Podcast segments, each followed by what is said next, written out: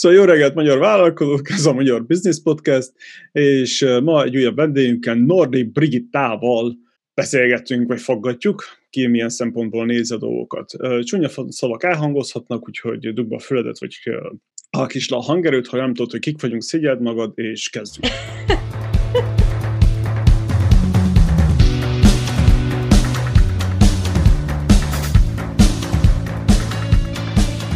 Szia Brigitta, jó reggelt, hogy vagytok, mi újság? Sziasztok, és köszönöm szépen a meghívást ide hozzátok a podcast műsorba. Én azért lelkes rajongótok vagyok, és szinte mindegyik adást hallgattam. Úgyhogy, hogy mi újság? Hát olyan vegyes, vegyes időszak van. Én úgy élem meg. Nem tudom, ti hogy élitek meg, mert ugye megbeszéltük, hogy visszakérdezhetek. Nem. Kreatívan. Amúgy igen. Okay. De, de azért kitöltött ez az egyperces hallgatói felmérésünket? Azt nem. Kész, hagyjuk abba. Sziasztok, köszönöm szépen, ennyi volt már. egyszer már, egyszer már nekifutottam, de aztán nem. De tényleg egy De szeretnétek visszajelzést a műsorról? Hát Nagyon. igen. Live? De csak őszintét kérünk. Csak őszintét. Féket nem. Az első kettő, három, negyedik, ötödik hatás után én alapvetően azt vettem észre, hogy na, akkor én biztos nem vagyok vállalkozó, mert hogy én annyi mindent nem csinálok, amit kéne, hogy ezt, ezt biztosan megállapítottam, és hogy, hogy tényleg mennyi dologgal nem foglalkozom, ami viszont eredményesebbé tenne, hatékonyabbá. Szóval, hogy nagyon sokat tanultam erről az oldalról amit picit hiányoltam, de nyilván ez az én asztalom, hogy az emberi oldalról kevesebb, jóval kevesebb szó esett, de ugye most talán így ebbe a, az interjú sorozatban erről is több szó eshet, tehát meg én itt az emberi oldal alatt akár az egyéni kompetenciákat értem azt, hogy ki mihez ért, vagy miben tehetséges ilyen oldalról, miben szeretne fejlődni, hogyan is ennek a, az útja, akár vállalkozóként is, és ez, ez a rész, amit így, de most örülök, hogy itt vagyok, és akkor lehet, hogy kitérünk erre a vonalra is. Igen, bizony. De, de most a, a, a hiányát azt, azt mondod, hogy nem foglalkoztunk vele, vagy azt, hogy nem foglalkoztunk eleget vele? Hát most skálázzam, nem tudom. Igen, ez szűk árnyalata, igen. hát akkor egy 32-es, tehát hogy most így nem tudom, lettek volna olyan témák, ahol szerintem jó, jó egy olyan szakértőt behívni, aki hozzá tudja tenni ott az emberi oldalt. Tehát több olyan, részben érintettetek képzésvonal, talán Zsolt említett többször képzést, vagy tréningeket, ilyesmit, de nyilván az én érdeklődési körömhöz az tartozik, hogy abba ott mélyebben belemenni. Hát most ezért vagy itt? Ezért Igen. vagy itt, mert szakértőt hívtunk. Kár. Úgy tűnik ez a hátránya, hogy nincsen HR-os az alapító tagok között. Így van. Na jó van. Ez viszont sok vállalkozásnál így van. Tiltakozok, tíz év voltam HR, HR osztályon, úgyhogy... Akkor most meg... Nem is, nem is, nem most is, kell megtudnunk. HR, jó, de mit csináltál, ott, mit csináltál ott a HR osztályon? Hát fűtöttek kávét, mit csináltam ott ja. kávét. Egyébként pedig nem csak, nem csak Brigittát, hanem minden hallgatót megnyugtatva, futókkal ugyanez, ugyanez szokott lenni, hogy hát én nem is vagyok igazi futó. És nekem van egy nagyon kedvenc ilyen futós idézetem, hogy ha futsz, akkor futó vagy. Teljesen mindegy, hogy milyen gyorsan futsz, és milyen távokat, nem kell semmilyen tagságot megvenni, te futó vagy, és kész, csak fuss ugye ezt majd mindjárt megnézem, hogy ki, ki mondta a vállalkozó, ugyanezt, hogy rengeteg vállalkozó, nincs olyan vállalkozó, aki minden területét jól ismeri a vállalkozásnak, őt általában doktor, professzor, habil valaminek hívják, egy 70 éves fickó, és soha semmilyen vállalkozása nem volt, hanem ott ül valamilyen egyetemnek a, a, a elefántcsontornyában. Mindenki, aki ezt csinálja, az arra büszke, hogy ó, hát én nem is fejeztem be a Harvardot, az Oxfordot, én csak megcsináltam a startupomat, és milliárdos vagyok. Ugye, tehát, hogy igazából a vállalkozókat nyugtassuk meg, hogy valahol meg kell találni az egyensúlyt, és annyit tanuljon belőle, amennyi úgy érzi, hogy szükséges. Tehát érzi, hogy valamelyik területen nem tudja az alapokat, akkor nézzen utána. Egyébként megcsinálja. Vagy nézze meg a Forrest Gump című filmet, és már is tudja, hogy hogy lesz futó, és hogy ér el nagy emberekhez. Igen. Viszont ez egy érdekes kérdés, és hogy erről kíváncsi vagyok, hogy ti is mit gondoltok, mert hogy ez a téma hozzám passzol, hogy vajon a vállalkozók miért utolsó sorban gondolkoznak azért valamilyen HR szakemberről. Volt nekem is egy olyan vendégem az egyik adásban, ahol kifejezetten ott volt a szempont, hogy abban a vállalkozásban, mondjuk ez egy ilyen mérnöki szolgáltatásokkal foglalkozó cég, és hogy ő azért ment oda az ügyvezető, mert hogy ott volt HR arra 30x főre. Tehát, hogy mitől van ez, hogy, hogy mikor áldozunk, hol van az a pont, vagy hol van a vállalkozó vezetőjének az a készsége, kompetenciája, és akkor itt megint témánál vagyunk, hogy ő tudjon bánni az emberekkel, mert hogy ide egy nagyon sokrétű tapasztalás kell ahhoz, vagy egy sokrétű készség, hogy jól tudjuk kezelni az adott helyzeteket, akár konfliktusokat, a munkaszervezést, szóval, hogy ez egy nagyon komplex és összetett kérdés nálam. Véleményem szerint ennek két oldala van. Az egyik az, hogy egyszerűen anyagilag meg tudja engedni magának az a cég. Mert ugyebár sajnos, a, sajnos vagy nem sajnos, vártok megint milyen szempontból nézzük, de a legfontosabb dolog, amire kell figyelni, az a termék termékszolgáltatás, ugye bár az hozza a lóvét. Nincsen lóvén, az van, az oxigén, nincsen oxigén, egyszerűen megfullad a cég. És a következő lépés az, hogy mikor ér el egy olyan szintet a cég, meg persze az az ember mennyiség a cégen belül, meg mennyire vadak, vagy össze tudnak hangolódni, hogy egyszerűen eljussál egy olyan pontra, hogy oké, okay, én ezzel már nem tudok mit kezdeni, úgyhogy hozzunk be valakit. És szerintem ez az, hogy, hogy vállalkozás azért van valahogy a köztudatban, hogy kezdjünk el valamit, csináljunk pénzt, az a, az a vállalkozás. Utána hogyan, hogyan szkéleljük, ezt nem is tudom, hogy mondják ezt magyarul, hogy hogyan kéne ezt fordítani. Skálázzuk. Hogyan skálázzuk. És hogyan skálázzuk. is így szoktuk hívni, igen. Okay. Hogyan skálázzuk, köszönjük szépen, akkor, akkor az, már, az már következő probléma. Az egy következő szint, amivel már úgy vannak vele, hogy hát akkor már van ló, általában van lóvé, és akkor behívnak tanácsadókat, coachokat, HR-eseket, vagy brigittákat. Igen, az a, az a nehéz, hogy amíg nincsen meg, a, én, én nem tudom, azt vettem észre, hogy nagyjából ilyen 80-100 fő, ahol megjelenik egy külön dedikált HR-es, egy HR generalista, hogy addig nincs annyi ilyen jellegű munka, szerintem, ami mondjuk egy teljes FT-t, most bocsánat, én is ilyen magyarul vagy angolul kell, hogy mondjam, tehát egy teljes munkaidőt ki nem tesz. Addig ugye meg lehet bízni fejvadász céget, hogy akkor az én ilyen-olyan emberemet kiválassza, meg ugye nyilván lehet, hogy a könyvelő vagy valaki megcsinálja a bérszámfejtést, de úgy nagyjából 80-100 emberre kell egy, ezt vettem észre, és akkor utána nagyjából 80-100 emberenként jön egy-egy újabb HRS, és akkor ők már tudnak egy kicsit e, specializálódni. Másik meg, hogy én szerintem a HR szakma az pont ugyanolyan, mint az én másik e, területem, a minőségjelenítás, hogy akkor legjobb, hogyha az, azzal foglalkozó osztály a legkisebb hiszen nem a minőségbiztosítási ember fogja a minőséget belegyártani abba a termékbe vagy a szolgáltatásba, hanem az emberek. Megint csak nem a HRS lesz az, aki majd normálisan beszél nap, mint nap a beosztottal, hanem a középvezető lesz az. Tehát, hogy a, igazából a legjobb, hogyha a, a, a quality szakember, vagy ez a quality tudat, meg a, a HR tudat, az minden középvezetőben ott van. És nyilván egy qualitis, meg egy minőség, vagy egy minőségbiztosítási szakember, vagy egy HR szakember, abban segíti a vezetőket, hogy ők a saját ilyen jellegű dolgaikat jól le tudják rendezni a kis csapatukon belül. Sajnos ellen kell mondjak Brigittának, hogy valami hasonló, hogy, hogy egy cég, ugyebár ez, az ilyesmit, hogy felvegyen egy HR-ost full-time-ba, az, az el kéne, hogy tolja minél későbbre ugyebár mert idézőjelbe az nem hoz közvetlenül pénzt, az nem termel semmit. Viszont, itt egy kicsit ellentmondok magamnak, attól függetlenül egy jó tanácsadót keresni, aki bejön és rendszeresen évente egyszer csinál egy ilyen felmérést, és rámutat, és megkeresi, hogy hol a hiba, és próbálja a, az embereket kicsit kordába tartani, az viszont kell már szinte idézőjelben az első naptól kezdve. Szerintem az is benne van, hogy egyedül vagy. Vállalkozóként egyedül kezdesz, és egyedül fókuszálsz mindenre, egyedül csinálsz, csinálod az összes szerepet, és nagyon beleszoksz ebbe az egyedül szerepbe, és az előtt, hogy még arra gondolnál, hogy kit vegyél föl, arra gondolsz, hogy hogy csinálj profitot, hogy legyél rentábilis, stb. stb. És ebben a mókuskerékbe egy belekeveredik mindenki.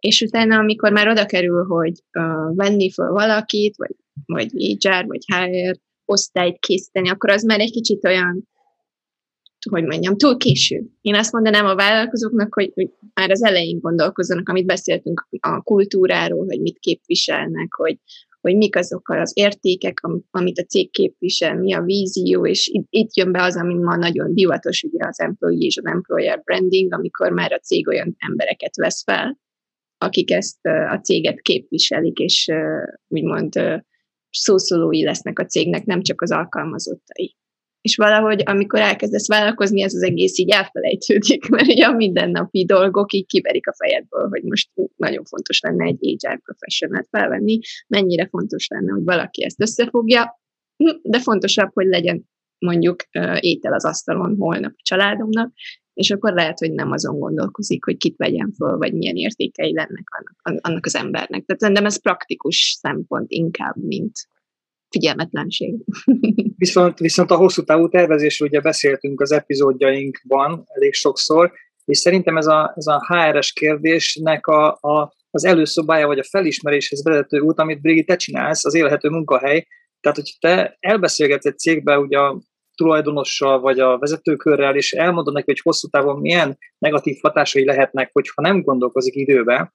Én ezt átéltem sok kis cégben, átéltem, és mi is most majdnem egy év után veszünk föl HR-eseket, egyszerre többet is, és, és te elmondod, hogy az élhető munkahelynek nagyon fontos része az, hogy olyan emberek legyenek egy közösségben, akik együtt tudnak dolgozni, és hogy miért fontos ez, de, de majd erről fogunk mindjárt kifogadni téged, hogy miért fontos ez a terület. Alapvetően nem is úgy fogalmaznám meg, hogy HR, csak most ráhoztuk ezt a címkét, hogy miért nincs mondjuk HRS, de hogy igen, az élhető munkahely az pont a munka világának az emberi oldalával foglalkozik, ami nem csak azt jelenti, hogy megvan a bérpapírom a kafetérián, meg mondjuk, hogyha tényleg vállalkozásról beszélünk, akkor ott toboroznak nekem szakembereket, hogyha arról van szó, tehát, hogy nem, nem csak ezekre a funkciókra gondolok itt, hanem hogy tényleg hol van az a pont, amikor én felismerem magamról vállalkozás vezetőjeként, hogy itt most segítséget kell bevonni, támogatást kell bevonni, mert vagy én nem vagyok képes valamit akár megcsinálni, mondjuk nem jól delegálok, vagy akár az időmenedzsmentemmel van gond, tehát hogy azokra a kompetenciákra bevonni szakembert is, hogy egy idő után én hiába tolom be a termelésbe, vagy abba a történetbe a folyton visszaforgatom, vagy investálok, akkor ugye ott lesz, hogy mindig plafonba fog ütközni, mert hogy az én készségeim azok alapvetően még mindig nincsenek fejlesztve.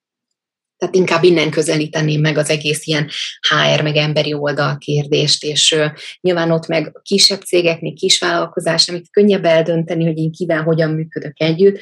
Most pont a napokban készítettem vállalható illetve nem vállalható, hanem élhető munkahely, élhető vállalkozáshoz kapcsolódóan. Így a, ami biztos ismerős nektek, ez, az, ez a modell, ami a vállalkozói életciklust mutatja be, és ugye, hogy ott az adott ponton, nulladik ponton, amikor az ötlet megfogalmazódik, akkor mitől élhető. És ezeket a szempontokat így összegyűjtöttem, hogy kicsit magamba is reflektáltam, hogy mikor én ezekben a fázisokban voltam, akkor éppen mi volt számomra az élhető és az picit más lesz megint a következő szinten, egy csecsemőkorban.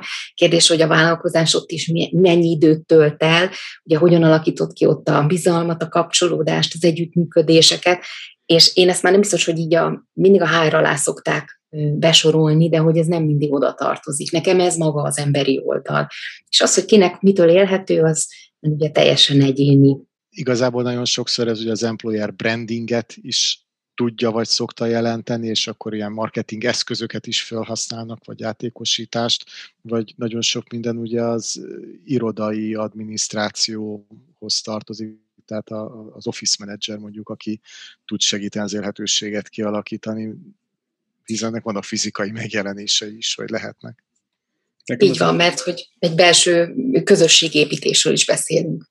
Nekem ez a culture officer, ez annyira tetszik az hr az olyan, ne, de ez a culture, amikor, amikor kulturális, hogy, hogy fordítod ezt magyarul, ez a CCO, ez a Chief Culture Officer. Uh, Oké, okay, nem fordítjuk le.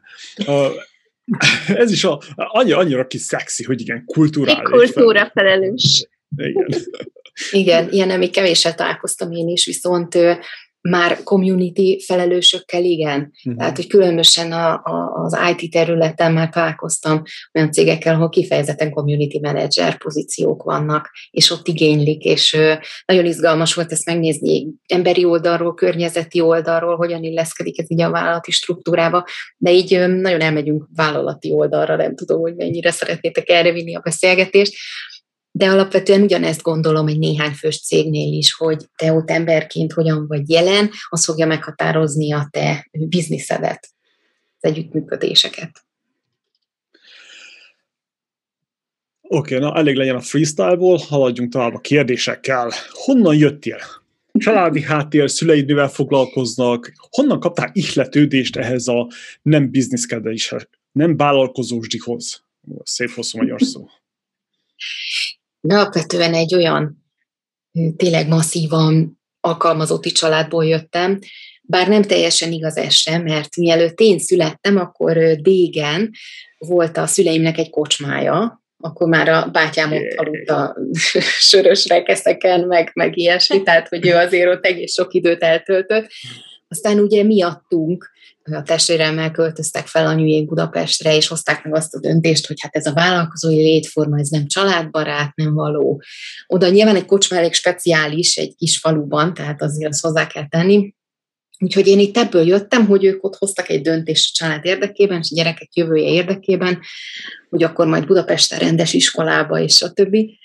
És én utána így végig azt éltem meg, hogy ugye az a biztos mindig, amikor ugye ott jön a havi fix, és apu is eltöltött több mint 40 évet egy állami vállalatnál, anyu is többé-kevésbé ilyen területen dolgozott, tehát hogy ez a vállalkozós, de hát mikor én ezt először elkezdtem, akkor a, a, most akkor te még itt játszadozol, vagy, vagy meddig? Hát végül is persze megteheted, mert ott a férjed, meg, meg ilyesmi. Szóval, hogy egy nagyon ilyen jellegű közeg von és volt körülöttem a korábbi időszakban, és még a mai napig is azért ez a kám kérdése, nagyon szeretem, de a coach dologa lehet valamit kezdeni? Tehát ebből már úgy veszünk nyeret? Vagy ezek olyan felkapott szavak, és olyan édes, ahogy így mondja, de már nem próbálom meggyőzni nyilván erről, hogy ez mi és hogy, de, de elfogadja, és ezt a legnagyobb szeretettel mondja természetesen.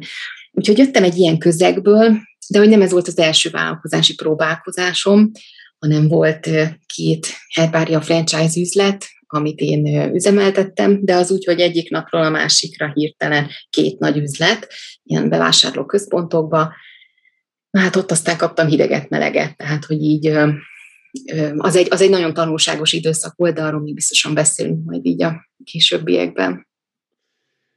Igen, akkor nincsen, nem, nem voltak semmilyen alapelvek, vagy ilyesmi, amit a szüleitől tanultál, hát, vagy amit tudtál örököldni idézélve. De örököltem magát, hogy a biztonságra mindig törekedjek. Ehhez képest pont nem ezt csináltam. Tehát, hogy de vállalkozói szinten egyáltalán nem. Viszont az akaratosságot, a folyamatos cselekvést, azt, hogy mindig csináljunk valamit, mert akkor vagyunk hasznosak. Persze ezek lehetnek kis negatív hiedelmek is, hogy akkor nem tudunk pihenni, lazítani, hanem ezért van ennek hátulütője, vagy ilyen árnyoldala, de azért azt, a, azt az erőt és lendületet azt abszolút tőlük kaptam. És ami még nagyon fontos, és ez abszolút meghatározza a vállalkozói rétemet, mert hogy én alapvetően részmunkaidős vállalkozónak titulálom magam, és soha nem tudtam teljes munkaidőből vállalkozni, és hogy a családnak a fontossága, tehát hogy mindig volt egy ilyen minőség, bennem azon túl, hogy akaratosan mindenképpen szabadságra, és hogy majd én irányítok mindent, erre vágytam, de mindig nagyon fontos volt, hogy akkor az itthoni dolgok rendben legyenek, az volt mindig a prioritás, ami marad mellette idő, na akkor abban játszadozhatok, és akkor az ott az én játszóterem, és azok azt alakítgattam úgy, ahogy, ahogy én úgy gondoltam, hogy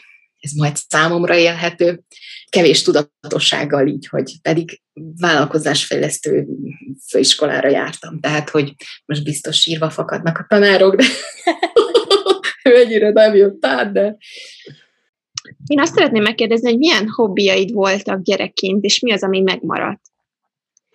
festés és rajzolás az volt, ez az, ami most még úgy megmaradt, a kislányommal szoktunk ilyen festő, anya-lánya festő dolgokra menni, ezt nagyon élvezzük, és én mindig apám lánya voltam, én, engem ő megtanított hegeszteni. Tehát, hogy mindig, és a mai napig ugye a férjem főz, én meg, ha kell, megszerelek valamit így bizonyos kompetenciák mentén, de hogy ez nálunk így van, ez a leosztás, és tök rendben vagyunk vele. És ez, ez a hobbim azért úgy megvan, tehát így tök szívesen összerakok egy ikás butort, vagy ilyesmit. Tehát, hogy... Meghegesztesz egy kerítést meg tudnám, tehát, hogy simán, simán. A táncot, táncot nem vállalok, de a hegesztést előbb. Úgyhogy ezek, de úgy figyelnem kell arra, hogy ha már hobbi, azt ugye az ember inkább pihenésképpen csinálja, én ezeket azért úgy bele szoktam tolni a munka, munkaernyője alá sokszor. Szóval van valami olyan, ami kikapcsol, amitől elfelejtesz mindent, és úgy nem dolgozol a fejedben? Hát ez egy nagyon ilyen 0, valahány százalék. Én nagyon nehezen tudok leállni. Tehát pörgök, megyek, csinálom, és akkor onnan veszem észre, amikor itt fizikailag érzem, hogy na, akkor itt most meg kell állni, és akkor ilyen tudatosan egy forró kád, vagy víz, tehát hogy masszázs, ilyesmi, és akkor így mindent le, lecsom a gépet, és nem hallgatok podcastet, mindent kizárok. Ez az, ami így feltölt. Mi volt az első vállalkozói ötleted, és honnan jött az ötlet? Illetve mi motivált? Itt visszakanyarodnék picit a főiskolára. Volt egy tanár, aki üzleti tevékenység tervezést tanított, ő dr. Moszkai Erzsébet, lehet, hogy valamelyik kötök ismeri, ismer, most azt hiszem a Változásmenedzserek Szövetségének ott a valamilyen elnöki szerepet tölt be, és ő tartotta ezt a tananyagot, és hát ott másodévesen írjál egy üzleti tervet, és miről. De hát igen, vállalkozás, egy fejlesztő intézet volt a neve akkor a, a Gödöllői Egyetemnek, és hogy milyen vicces volt, hát én akkor pont egy gyógynövényes kisboltnak az üzleti tervét írtam meg, ami milyen vicces, hogy később aztán ez ugye végülis valóságá vált, és az ötlet onnan jött, hogy anyu mindig is foglalkozott ezzel, hogy valami alternatívát biztosítson neki, Mária Treben könyve volt, már nem is tudom, így a 80-as évek végén, ami azért nem volt annyira hozzáférhető, voltak ilyen gyógynövény szakkönyvek, meg ilyen kis növényhatározó ilyesmi, de azért ilyen szinten nem volt még bent a, bent a tudatban ez az alternatív orvoslás. És aztán innen jött ez az ötlet, és persze beraktam anyút eladónak, alkalmazottnak, úgyhogy ez volt így. Ezt nem is nevezném ötletnek, ez így, ez így jött. De nem, nem ötletre építettem azt sem, érdeklődési körre, és akkor kapcsolódott be a 2000-es évek végén is ez a, ez a gyógynövény szaküzlet. És hát hogy, hogy nem, egyébként meg én is elég nagy, nagy vagy széles körben ismerem ezeket a hatóanyagokat, ott meg aztán a termékpalettát bőven fújtam, úgyhogy így azért úgy evidens volt, hogy hát ha már ezekben körökben mozgok, akkor miért nem? Gyógynövények, ha? van, egy, van egy kedvenc gyógynövényed, Attila. Kérdés, hogy minek van gyógyszerkönyvi minősítése? Ó. Szakértőet. Ma, ma, ma, maradjunk a biznisznél, jó? Ogyéi számokat még nem kérünk azért, de tényleg érdekes kérdés. igen, igen.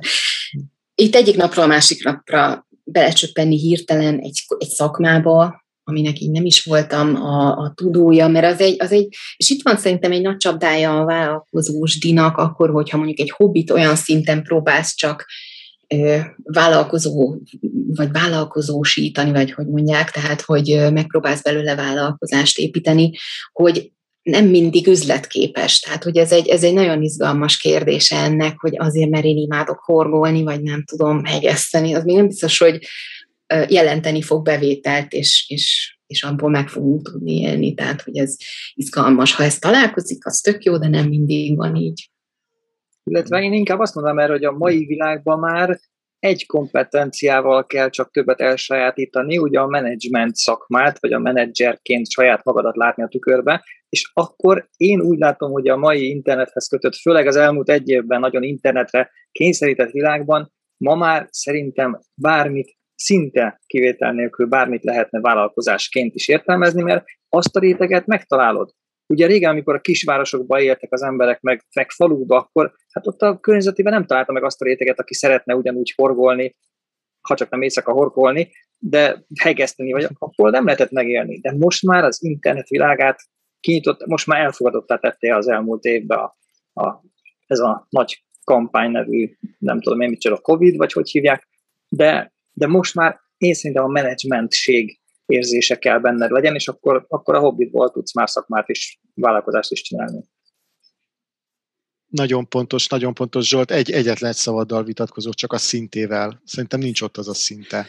Minden. Tehát tényleg mindenből. És pont, amit mondtatok, horgolás, hegesztés, most egészen konkrét vállalkozások jutottak eszembe, amik fölfutottak, és, és valami módon még akár online is tudták. New Yorker magazinban olvastam valamelyik nem régi számban, hogy tényleg ezeknek a horgolóknak, kötőknek egy külön portáljuk van, és websájtjuk, és egy nagyon komoly nemzetközi mozgalmat hoztak ők össze a, a Trump beiktatása környékén ilyen, ilyen tiltakozó sapkát, ilyen kis kötés mintát osztottak meg, tehát hogy fantasztikus, hogy ami egy ilyen kis hobbi, hobbi szájtnak indult, egy ilyen nagy politikai mozgalommá nőtte ki magát így valahogy a lehetőségek mentén és kapcsán.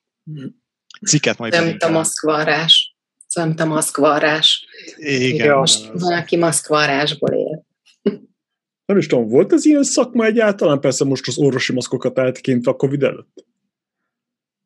Szerintem nem Va, volt. Arról nők szerintem most erre rá tudtak állni, akik, akik eddig ruhákat vartak, azok most maszkot vartak.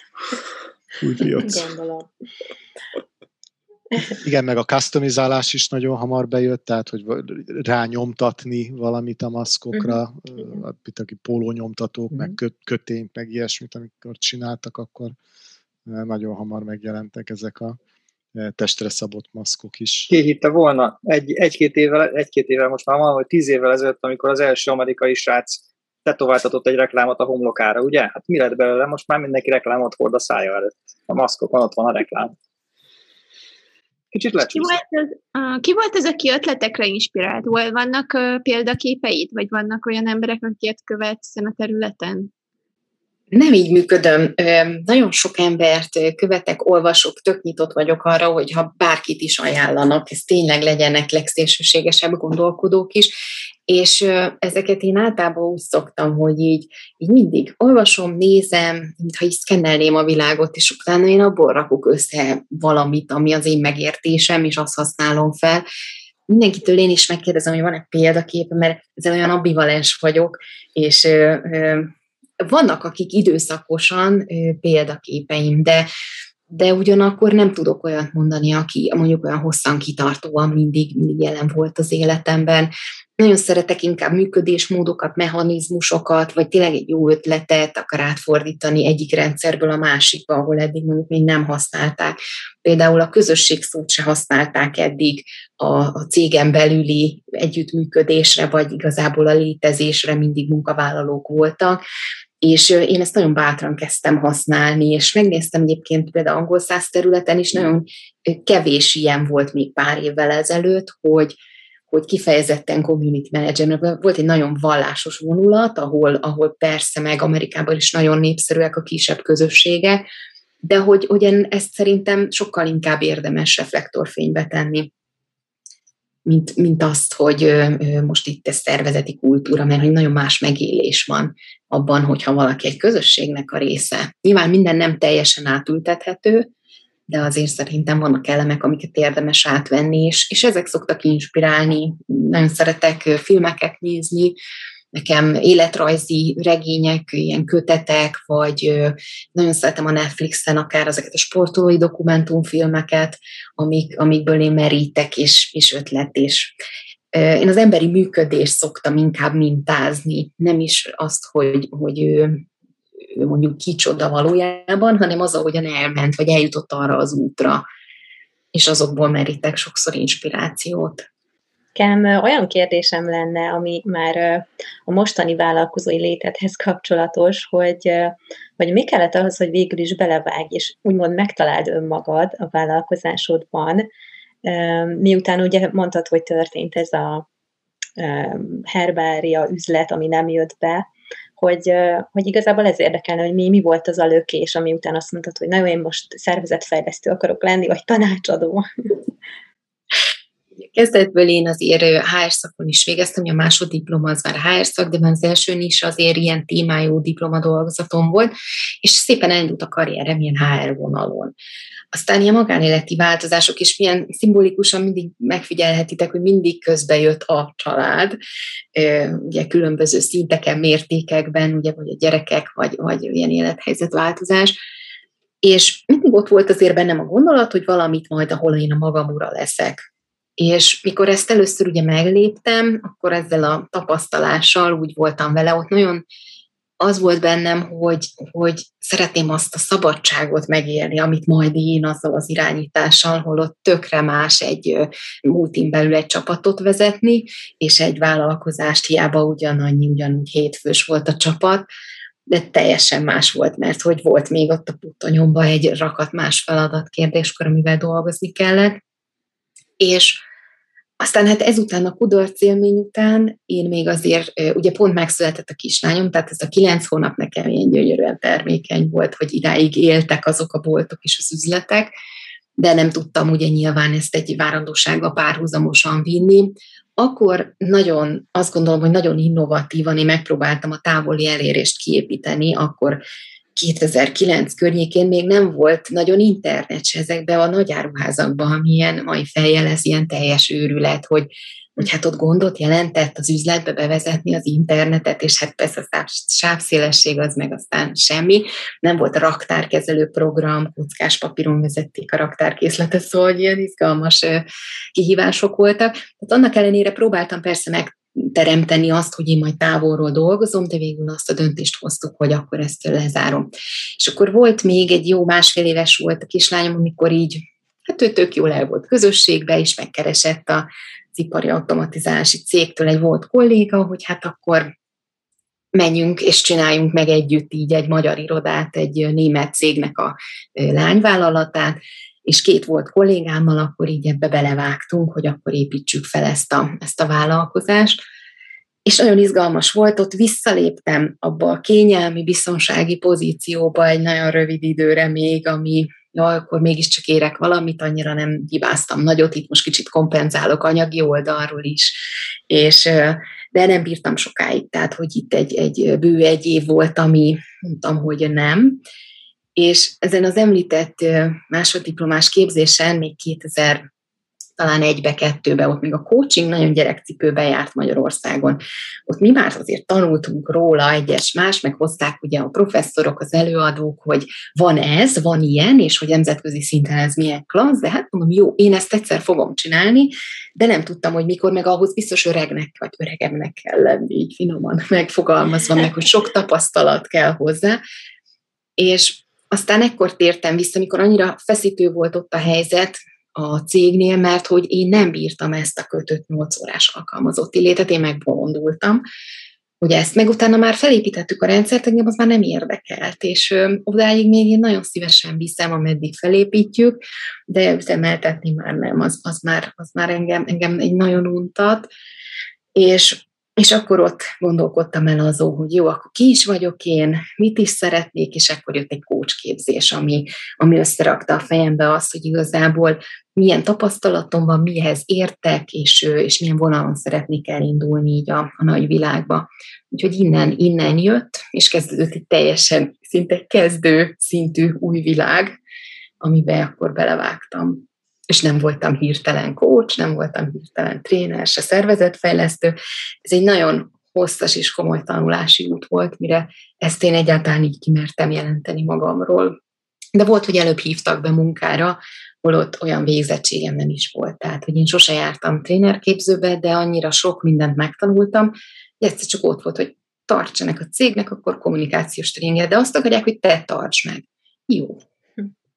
És akkor így így fel, felgyúrtam magam, és abszolút autodidakta módon, én angolul is így tanultam meg az elején, tehát, hogy németül már jól beszéltem, és akkor hát szorgalomból bejártam, és akkor így magamra szedtem a tudást, úgyhogy ez, ez egy ilyen izgalmas érdeklődési kör volt, és annyira úgy éreztem, hogy nekem való, úgy ragadtak rám az információk, meg itt van én ez a megint szkennelő üzemmódom, hogy elég volt látnom néhány tréninget, és akkor abból úgy, mert én összeraktam dolgokat hogy neked persze hozzá tanultam.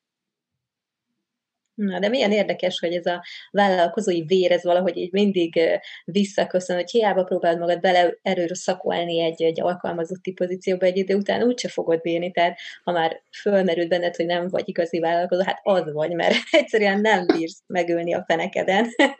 Most így fogalmazva, hogy sok emberen, aki vállalkozásba kezdett, így ezt látom, hogy, hogy igen, ez egy ilyen véna, és benned van, tehát vállalkoznod kell, akkor vállalkozz. Igen. Persze ez az igény mindenképp meg. Én sokszor hívom inkább csak működésmódnak, mert hogy azt, amit én itt családi szinten szerettem volna a gyerekekkel megvalósítani, azt én nem tudtam más időintervallumba bepréselni. Tehát, hogy itt lehetőség volt arra, hogy oké, okay, két nap tréning, akkor arra megoldok mindent, de akkor az ilyen full time, meg ott alszom, stb. ugye régi szép idő. És én viszont akkor a másik három napot meg úgy tudom tölteni, hogy megyünk lovagolni kézműves délutánra, érettségizik a fiam, és a többi, a többi. Tehát, hogy itt azért ez is egy fontos rész, és sosem tudtam úgy, úgy túlfeszíteni, hogy ez teljes munkaidővé forjon, mert egyszerűen nyolctól legkésőbb háromig nekem vagy mindent be kellett fejezni, vagy maradt az este az éjszaka. Tehát, hogy így ez egy érdekes kérdés, ebben nem tudom, ti hogy vagytok, de hogy a két karrier egy családban az, az úgy lehet támogatni egymást, de hogy azért nehéz. Tehát, hogy, hogy, hogy én ezt vállaltam nagyon szívesen ezt a szerepet, de nyilván ennek a másik oldalon meg ott volt az ára, hogy akkor, akkor ezek akár az anyagi bevételben is máshogy vannak a súlyozások. Ott nem biztos, hogy kevesebbet dolgozom, de mégis akkor számomra ott az az érték, és hogyha viszont kellett, akkor meg, akkor meg nem voltunk veszélyben, úgymond anyagilag. Tehát, hogy azért nyilván utána már nem kockáztattam ekkorát, mint a két gyógynövény üzlet után, ott azért visszavettem a, a lehetőségekbe, és, és pont ezért inkább sokkal nagyobb szorgalmat tettem bele. A gyógynövény üzletre még visszatérnék, mondtad, hogy az, az, azt úgy szépen leépítetted, ez mit jelent? Eladtad, bezártad?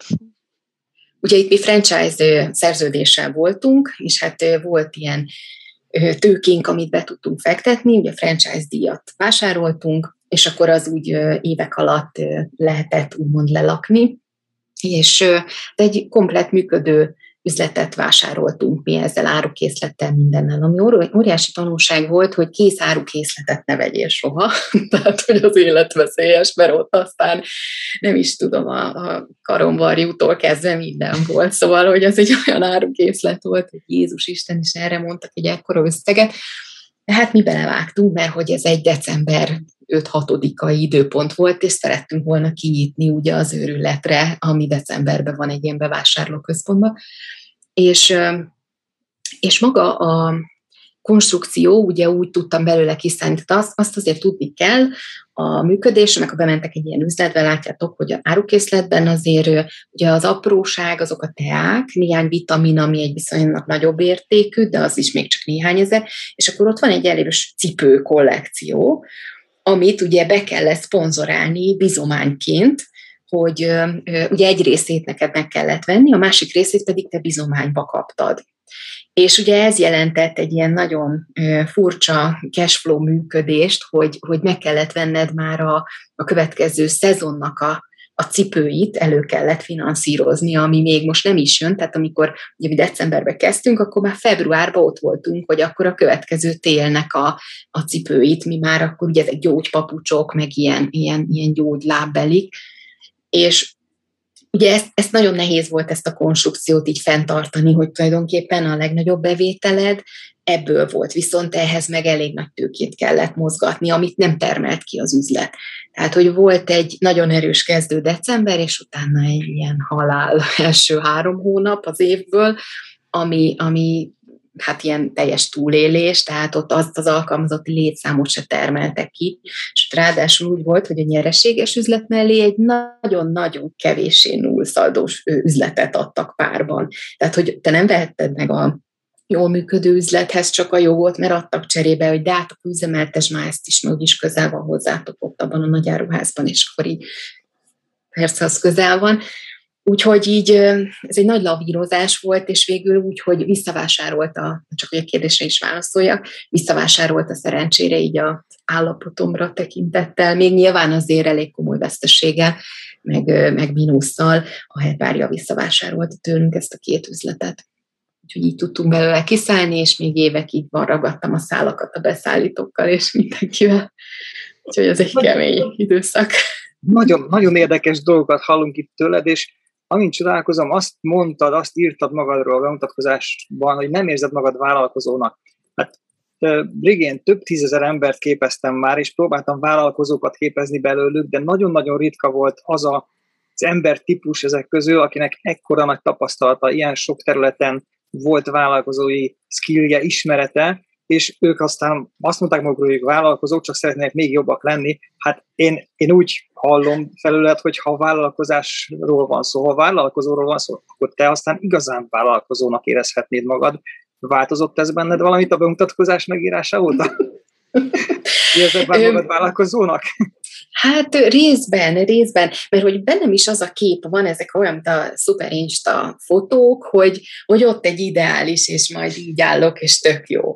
Mert hogy e, annyira ez jön felénk, hogy ki a sikeres vállalkozó, mint a klasszikusan ez a megyek föl a hegyre, ott a hegy csúcsa látszik, kitő, kitűzi a zászlót, de nem látszódik ugye, hogy mi ment keresztül. És ez szerintem nagyon sokszor, nyilván ügyfelekkel is milliószor dolgozom ezen a témán, de hát a Schuster cipője, hogy visszanézni, hogy tényleg mit, mi mentem végig, mit csináltam végig, ez tényleg releváns tapasztalat, és addig, amíg nem meséled el ezt nagyon senkinek, addig ez nem is kapsz rá visszajelzést, vagy megerősítést így a külvilágból, hogy ez tök jó, mert hogy ez egy óriási bukta volt nekünk, tehát hogy ezt még így éveken át azért kellett feldolgoznunk ezt a témakört azért, hogy, hogy így családi szinten is, hogy na, akkor hát ez most mi is volt, és, és hogy jövünk ki belőle, tehát így most jó sztori, meg, meg óriás tapasztalat, de valahol mégis az a, az a fajta csillogást még azért én úgy nem tapasztalom, vagy nem érzem, de ilyenkor arra szoktam gondolni, hogy viszont úgy élem az életem, tényleg a, a nagyobbik gyermekem 21 lesz, idén a kisebbik 11, és hogy a kicsinél már bőven ott tudtam lenni az ő felnövésénél. Tehát amíg a, a nagyot anyáék jöttek, mentek, vitték judó, karate, mit tudom én hova, addig a, a lányomnak az életének a része vagyok, és ez meg ugye nekem mindent jelent. Tehát, hogy én azért vállalkozom, egyrészt, mert ez az a munkamódszer, vagy forma, amiben én ezt meg tudom valósítani. Tehát, hogy van egy ilyen kis ilyen, ilyen, ilyen más polcomban nekem ez a vállalkozó itt a fejemben, vagy ez a, ez a működés. Tehát, hogy meg nem tudok gazdasági szemlélettel gondolkodni, tehát, hogy ez nekem az, hogy ilyen üzletileg, hát az egy kínlódás valahogy így gondolkozzak. És én ezeket társítom egy vállalkozóhoz. Tehát, hogy nyilván ezért nem így értékelem önmagam. Értem, értem. Érdekes, érdekes. Azt kérdezed, milyen szakember vagyok, azt már sokkal határozottabban mondom, hogy szerintem miben, miben jó, mik a szakterületeim, mik az erősségeim, de így, hogy vállalkozó, ez nyilván egy skatúja, ez ugyanolyan, mint hogy mitől élhető a munkahely, mindenkinek több mástól is más a definíció. Aha. Akkor milyen szakembernek definiálod magad? Na most talán szaladtam. Hangozik el a pitch, hangozik el a pitch. Ó, ne, jaj, ne, ne, egyébként ez, és nem akarom Zsoltnál se kihúzni a gyufát, de hogy én nem tudok ilyen nagyon röviden megnyilvánulni. Tehát, hogy én a hét másodpercben biztos nem férek bele, hogyha belőlem mit látnak, így ha belegondolok ebbe hét másodperc alatt, tehát, hogy szerintem akkor nagyon sokan nem a valóságot látják. Mert hogy, hogy nagyon fontosnak tartom azt, hogy azt, amit így felépítettem ez alatt a, most már így azért 7 év alatt, mióta ezt az új utat járom, azért az egy kőkemény munka volt, és nagyon sok rétű áldozat is ahhoz, hogy ez az image, vagy ez a fajta szakértőség azért kialakuljon. És még nem is biztos, hogy pontosan tudom definiálni azt, hogy, hogy milyen, milyen szakértő vagyok. Az biztos, hogy az emberi oldal nekem nagyon hangsúlyos, és én mindig utáltam, hogy hárszak, meg ilyesmi emberekkel akarok foglalkozni, de valójában tényleg. Tehát, hogy mindig nagyon érdekeltek az emberi utak, a sorsok, ezekkel dolgozni, hogy hol milyen mintázatok vannak, őt fejleszteni, képesíteni, mert számomra a coaching az egy, egy ilyen képesítevés, hogy ő belőle ki tudjam hozni azt, ami éppen aktuálisan a, a, az előrelépést jelenti neki, tehát én inkább ennek vagyok a szakértője, hogyha így lehet fogalmazni. Most, ahogy ezt elmondtad, egyszerűen megfogalmazott bennem egy másik célmondat, hogy a 7 másodperc, az az úgynevezett, amit te is említettél, amit mi tanítunk, az első 7 másodperc, az ám a te esetedben pont arra kell, arra szükséges, hogy az első 7 éved előkészítő munkáját ne veszítsd el azzal, hogy 7 másodperc alatt nem tudod megragadni az érdeklődői célcsoportot figyelmét, tehát 7 másodperc alatt viszont meg tudod ragadni, én most már látom rajtad, hogy meg tudod ragadni az el, első 7 évet, tehát nem telt el hiába abszolút vérveli vállalkozó vagy, én azt tudom mondani. Hát köszönöm, örülök, hogy így látjátok. De ez 77 másodperc volt. Jaj, Igen, azt nézem, hogy... ez amit kell gyakorolni. De igen, egyébként megígézni ilyen side note hogy, hogy most, hogy hívunk vendégeket, és nagyon sok emberen látszik, hogy ők nem mernek jönni. Valamilyen oknál fogva nem jönnek a műsorunkba. És tényleg ott van az, hogy, hogy mindenki vállalkozni akar, mindenki akar, akar adni valamit, mindenki akar pénzt, meg valami imás felépíteni, de mikor ki kell állni itt öt magyar ember elé, és, és, és kérdésekre válaszolni, akkor ma úgy vannak vele, hogy ó, hát az már, az már bonyolult, el kell gondolkodjak az ilyen szintű kérdéseken. Szóval igen, Na, hát hogy nem, belátnak a függöny mögé. És ez azért óriási kockázat, hogy mit mutatsz meg, és tényleg mennyire a valódi arcod, vagy egy maszk van rajtad éppen akkor. Tehát, hogy én is nagyon sokáig próbáltam úgy eladni magam, hogy de hogy nekem milyen tapasztalatom van, és azt megpróbáltam mérhetővé tenni, hogy akkor x óra, x nap, vagy, vagy témakörök, de hogy valahogy ez a része sosem ment, nem mindig elveszett maga emögött az arcom, tényleg, ami valójában van, és, és, és nem, is, nem is ilyen formán jutottam el én az ügyfelekhez sosem. Tehát, hogy az, hogy most mi jelenik meg egy Facebook posztban, a mögé szerintem akkor tudunk valójában látni, hogyha abban energiát teszünk. Hogyha tényleg érdekel az az ember. És szerintem ott lehet Attila egyébként ebben a tévedés megint, hogy amíg egy Forbes magazinban elolvasod a sikersztorit, ott, ott néhány ilyen kis cukorka van arra vonatkozóan, amit így, így tudsz csemegézni, hogy na akkor őt, ott ő neki. Mi volt a buktató, mi ment keresztül, de hogy az egy ilyen nagyon szépre fényesített történet sokszor. És, és mindenki, ugye ez a, ez, a, ez a tömeg megítélése szerintem annak, hogy, hogy ezért, mert én ilyen sztorit el tudok mondani? Hát hogy ne tudna, mindenki el tud mondani, csak valójában bevállalja-e, felvállalja-e, ugye ez a letolt gatyával én akkor ott most merek-e megmutatkozni, hogy én gyerekek ilyen vagyok. Ez azért nem egyik napról a másikra alakul ki. Tehát, hogy... Hol valahol kell bátorság, vagy nem tudom, önbizalom inkább. Igen. Mind, valahogy mindig ide lyukadunk ki. Igen, erről az jut eszembe, hogy szegény Mark Zuckerberg, ugye már Facebooknak az, az alapítja, atya úristene, az egy annyira, annyira pszichopata robotnak néz ki, mikor ő, ő beszél valamit, kiélve egy, egyetlen egy interjút hallottam vele, amely borzasztóan kellemes volt, mintha nem is ő lett volna. Szóval ott látszott, hogy, hogy te, ez lehet ember is Úgyhogy ez, ez, ez igen, légy önmagad. Hát igen. Mindig oda jutunk.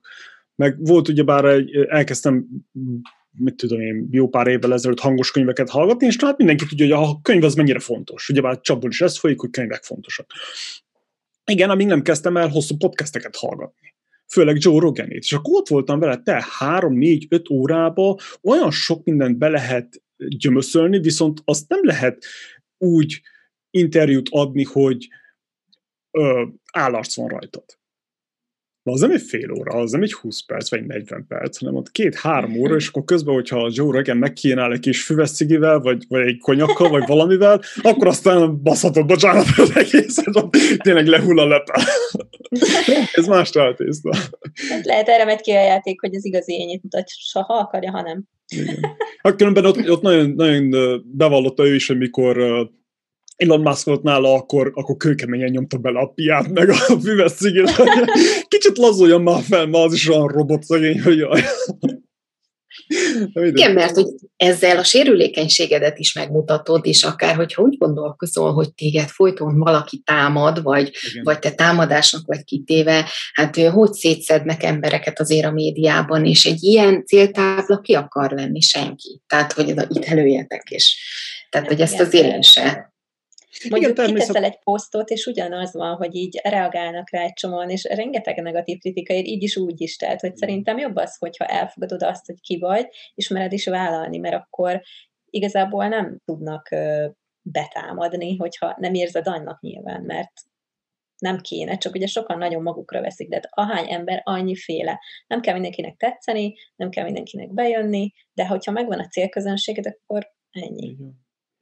Igen, meg hát ennek ott a másik oldal, a szürke 50 árnyalat, ugye bár egy Joe Roganről, meg Elon Muskról beszéltünk, ezek a nagy emberek, de ott van a, a, a másik oldal a dolognak, mikor kezdő vagy, Nincsen semmi, te csak egy ilyen wannabe entrepreneur vagy, és van egy vad ötleted, és ha nem mész és nem beszélgetsz el az emberekről, akkor az emberekkel az ötletedről, akkor esélyed nincsen a következő szintre jutni.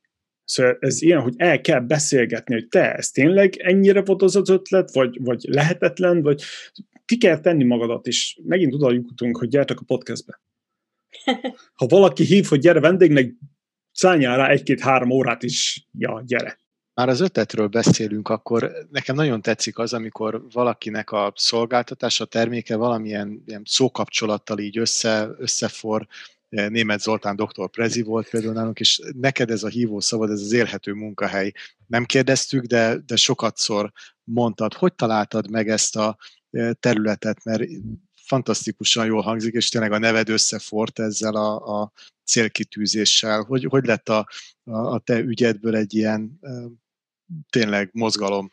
Még 2019-ben évvégén úgy gondoltam, hogy ott már valamilyen változás szelle, azt gondolom, hogy lehet, hogy többeken, többen éreztétek, de hogy, hogy ott valami, valami változás következik.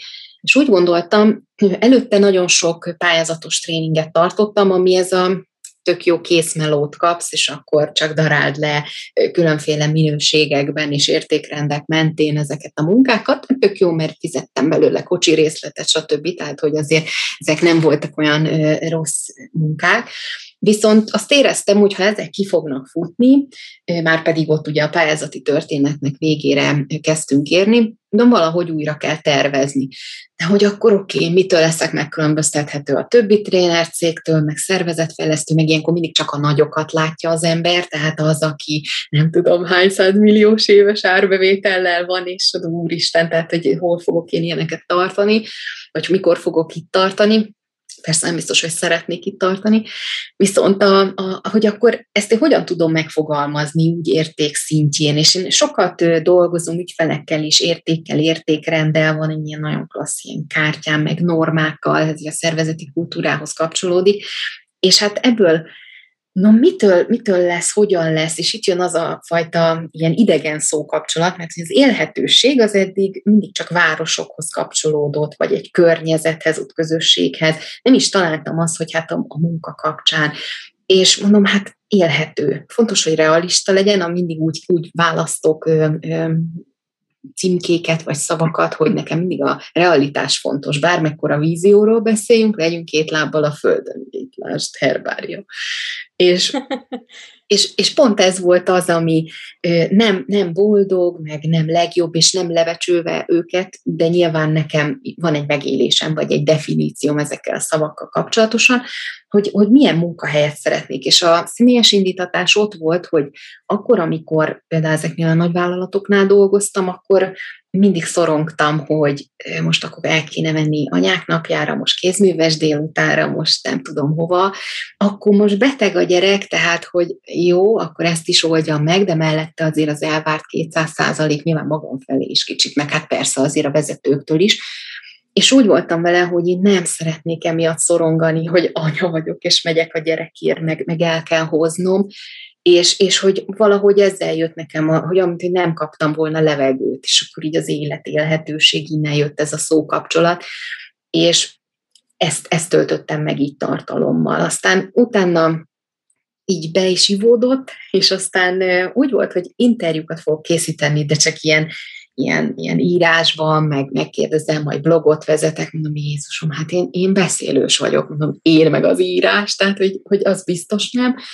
És akkor jött ez a, ez a podcast ilyen, ilyen nagy hurrikán is be Magyarországra, hogy, hogy mondom, akkor ez, ez ez lesz. És innen, innen jött, hogy akkor elkezdem kutatni, mert hogy igazából nem is tudtam definiálni, én a saját magam szintjén igen, hogy mit szeretnék ott saját maga a munkakörnyezetébe, vagy vállalkozásába megélni, élhetőség címkén, és, és aztán elkezdtem ezt kérdezgetni. Volt, aki egyébként nagyon nem tud ezzel azonosulni, és még mai napig vannak, akik így hát hogy ez valami bullshit, meg ö, nem, nem tudja önmaga se így tartalommal megtölteni. De, de nagyjából így ez volt a, az eredete magának a podcastnek is, illetve a szókapcsolatnak, hogy így ebből a saját indítatásból töltöttem meg tartalommal. És ezt rájöttem, hogy ja, hát más is küzd ugyanezzel, és akkor miért nem beszélünk róla. Tehát... Igen. Igen, igen, én nemrég hallottam egy nagyon jó kifejezést, portfólió karrier, tehát ez sokan ugyanis a munka és magánélet. Igen, van egy munka, ahol ez a güri, güri, güri, pénz, pénz, pénz, rossz, rossz, rossz, meg van a magánélet, ami az a mindig jó, és akkor ott van a pihenés, de hát nem magánéletben is meg kell dolgokat csinálni, meg az sem mindig jó, meg, meg az is nagyon sok dologból áll, hiszen család, hobbi, barátok, mi egymás, tehát hogy nagyon sok területen kell így, így össze hangolni, és akkor ezt hallottam, a munka sem csak munka, hanem hogy egy ilyen portfólió, tehát lehet, hogy valaki sok mindent csinál, amit ilyen munka jellegű dolognak hív, vagy hívhat. Mondjuk az, hogy egy egyesületben vagy például önkéntes, az most munka vagy magánélet, mert kicsit ilyen se, se az. Ez egy nagyon izgalmas gondolat, mert hogy ezt, ezt pont kutattam, hogy mitől van az, hogy mondjuk félig kiégett emberek képesek eljönni önkénteskedni full time-ba, és hogy azt a legnagyobb lelkesedéssel, tehát hogy itt, hogy a munka értéke az ugye nem pénzbe mérendő, hanem hogy ebben a fajta visszaadásban, hogy hol, hol tudsz ott értéket teremteni azáltal, hogy amit van, abból adsz, és ez lehet például szaktudás is, amit visszaadsz, nem kell mindig anyagiakban gondolkodni, de hogy, hogy szerintem ez valahol itt is összefügghet itt a, a, az önkénteskedés, meg az, hogy hogy miben érezzük jól magunkat, mitől élhető számunkra, akár a saját Igen, életünk, vagy ez, a munka. És akkor nem ez egy ilyen nulla egyállású kapcsolat, hanem ilyen integráció. Nekem is jobban tetszik nem a munka magánélet egyensúly, hanem munka magánélet integráció, akkor abban minden benne van, ami az én életem van nullától 24 óráig, igen, ez érdeke, érdekes kérdést vetettetek most föl, úgyhogy én is visszagondoltam rá. Én a Fiatal Vállalkozók Országos Szövetségében kaptam egy felkérést olyan, olyan szempontból, hogy bár nem lakom Magyarországon, de, de mentoráljak már fiatal vállalkozókat, mert már akkor tíz évvel ezelőtt is sok tapasztalatom volt, és hát azt gondoltam, hogy a mentorálásnak elengedhetetlen első feltétel, hogy ott legyen vele, és meg tudja mutatni azt a terméket, szolgáltatást, hogy valamit kész közelbe. És annyira jól működött az online mentorálás, hogy egyes időszakokban több mentoráltam volt jelentkezőként, mint akik Magyarországon éltek. És akkor éreztem azt, hogy Ugye ez egy ingyenes tevékenység volt mi mentorok számára, de a legnagyobb gazdasági szakemberek is jöttek, és adták az idejüket azoknak a most kezdő fiatal vállalkozóknak. Tehát én szerintem felkérés kérdése, és az, hogy megérzed-e azt, hogy tényleg van annyi tapasztalatod, hogy tudj segítséget nyújtani, tehát tudj önkénteskedni, tudj mentor munkát vállalni, nem pénzbeli fizetségért, hanem megint csak tapasztalat, tapasztalat, tapasztalat. Igen, ez kinyitja azért. Én kevéssé hiszek maga a munka magánélet egyensúlyába, mert szerintem igen, inkább kapcsolódások vannak, és egyikből sodródok néha át a másikba. Tehát, hogyha itt most erről kéne motivációs előadást tartani, hogy na, hogy á, hát túlélés van konkrétan, különösen a mostani időszakban totál túlélés van, és, és igen, azért hosszabb távon kell valamilyen fajta egyensúlyra törekedni, azért azt mindenképp fontosnak tartom. Egyébként még a visszaadás szemléletéről, a, annyit szeretnék, hogy nekem soha nem úgy jöttek, tehát az én értékesítési modellem, ha már ilyen business podcastben vagyunk, akkor az, azt én úgy tudom nektek megfogalmazni, hogy én először mindig adtam. És hogy, hogy elmentem önkénteskedni, hogyha érdekelt a coaching, akkor elmentem coach szakmai szervezetekhez, és akkor ott önkénteskedtem, mert hát akkor fogok majd én is kócsá válni, hogyha ilyen közegben mozgok, volt egy ilyen elméletem, de ugyanakkor be is szippantott, tehát egy, egy jó négy-öt évet el is töltöttem ennek a, a non-profit világában, hogy a szakmát egy picit megpróbáljuk arra a szintre emelni, ami ilyen értéket valójában teremt, de nyilván itt azért már, tehát hogy most minőségbiztosítási oldalról hogyan tudunk egy önszerveződést kialakítani, ez egy nagyon nehéz kérdéskör, viszont mégis volt egy törekvés rá, Viszont amit észrevettem, hogy, és hogy mennyire kapcsolódik itt ehhez a tapasztalás, tapasztalat kérdéskörhöz, hogy amikor én elvégeztem a kócsképzést, nekem utána kócs ügyfelek jöttek, kócs jött el hozzám, és hogy, hogy érdekes, hogy a módszertant azt én persze tudtam rajta már nulladik pillanattól alkalmazni, de hogy mégis az első, nem tudom hány ügyfelem, az a szakmából jött, és én csak ott néztem, és kapaszkodtam, hogy vajon akkor itt most mi van, hogy, hogy miért is jönnek, és, és jöttek, és egymás. Tehát volt olyan, aki több ezer órával jött el hozzám, hogy ő, neki az én szemléletemre van szüksége, és hogy ő szívesen újra tervezni a saját vállalkozását. Tehát, hogy valahol az én bizniszmodellem az mindig először adni, és akkor vetni, vetni, vetni, utána aratni, ha ilyen az én agrár végzettséges mondattal éljek, mert hogy a kezdeti végzettségem az agrár, azt kifelejtettem. Messze vagyok attól. Ups. De összefügg mindennel, látjátok. Ja. Hát igen, egy nagyon-nagyon híres régi sok kiadást megért könyv is megírta már, hogy először az aratás is utána, vagy először a vetés és utána az aratás, igen. Ugyanez. Említetted a versenytársakat, vagy a, a, a szakmát. Hogy látod most a coaching szakmát? Lehet, hogy azért, mert nagyon sok coach ismerősöm van, és ugye őket látom, de úgy tűnik, mintha az elmúlt években ez tényleg felfutott volna, és az online is behozta azt, hogy sokan online kínálják, föl is iratkoztam jó pár ilyen, ilyen hírlevére, és én úgy érzem, hogy rám speciál dől a, a, coaching szakma, hogy néz ez ki félig belülről, vagy te hogy látod, hogy ez tényleg most fölfutott, az igényel együtt futott föl, vagy egyenlőre több a kínálat, és az igény még lassabban keletkezik meg rá?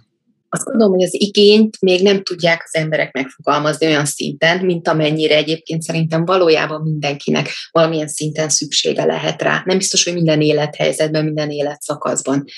Azt azért láttam, hogy túl kínálat van teljes mértékben kócsokból, és ez nem is feltétlenül a kócsoknak a számlájára irandó, mert hogy sokan önismereti célból mennek el, és lehet, hogy nem is fognak vele foglalkozni, Viszont ezt egy nagyon nehéz egyensúly volt megteremteni nekünk is, hogy megpróbáltuk a minősítési rendszert úgy kialakítani, hogy bevontuk a képzőket, mert hogy a képzők ontják magukból ugye a kócsokat, és akkor nagyon széles a skála az egy hétvégéstől akár az évek vagy két éves egyetemi képzésekig. Ugye itt volt tavaly így nagyon ránk dőrentettek állami szinten, hogy akkor már pedig itt az egyetemi végzettséghez kell, hogy kötődjön, tehát azon nem, nem használhatja a kócs megnevezést önmagára, akinek nem egyetemi szintű diplomája van ebből, vagy végzettsége.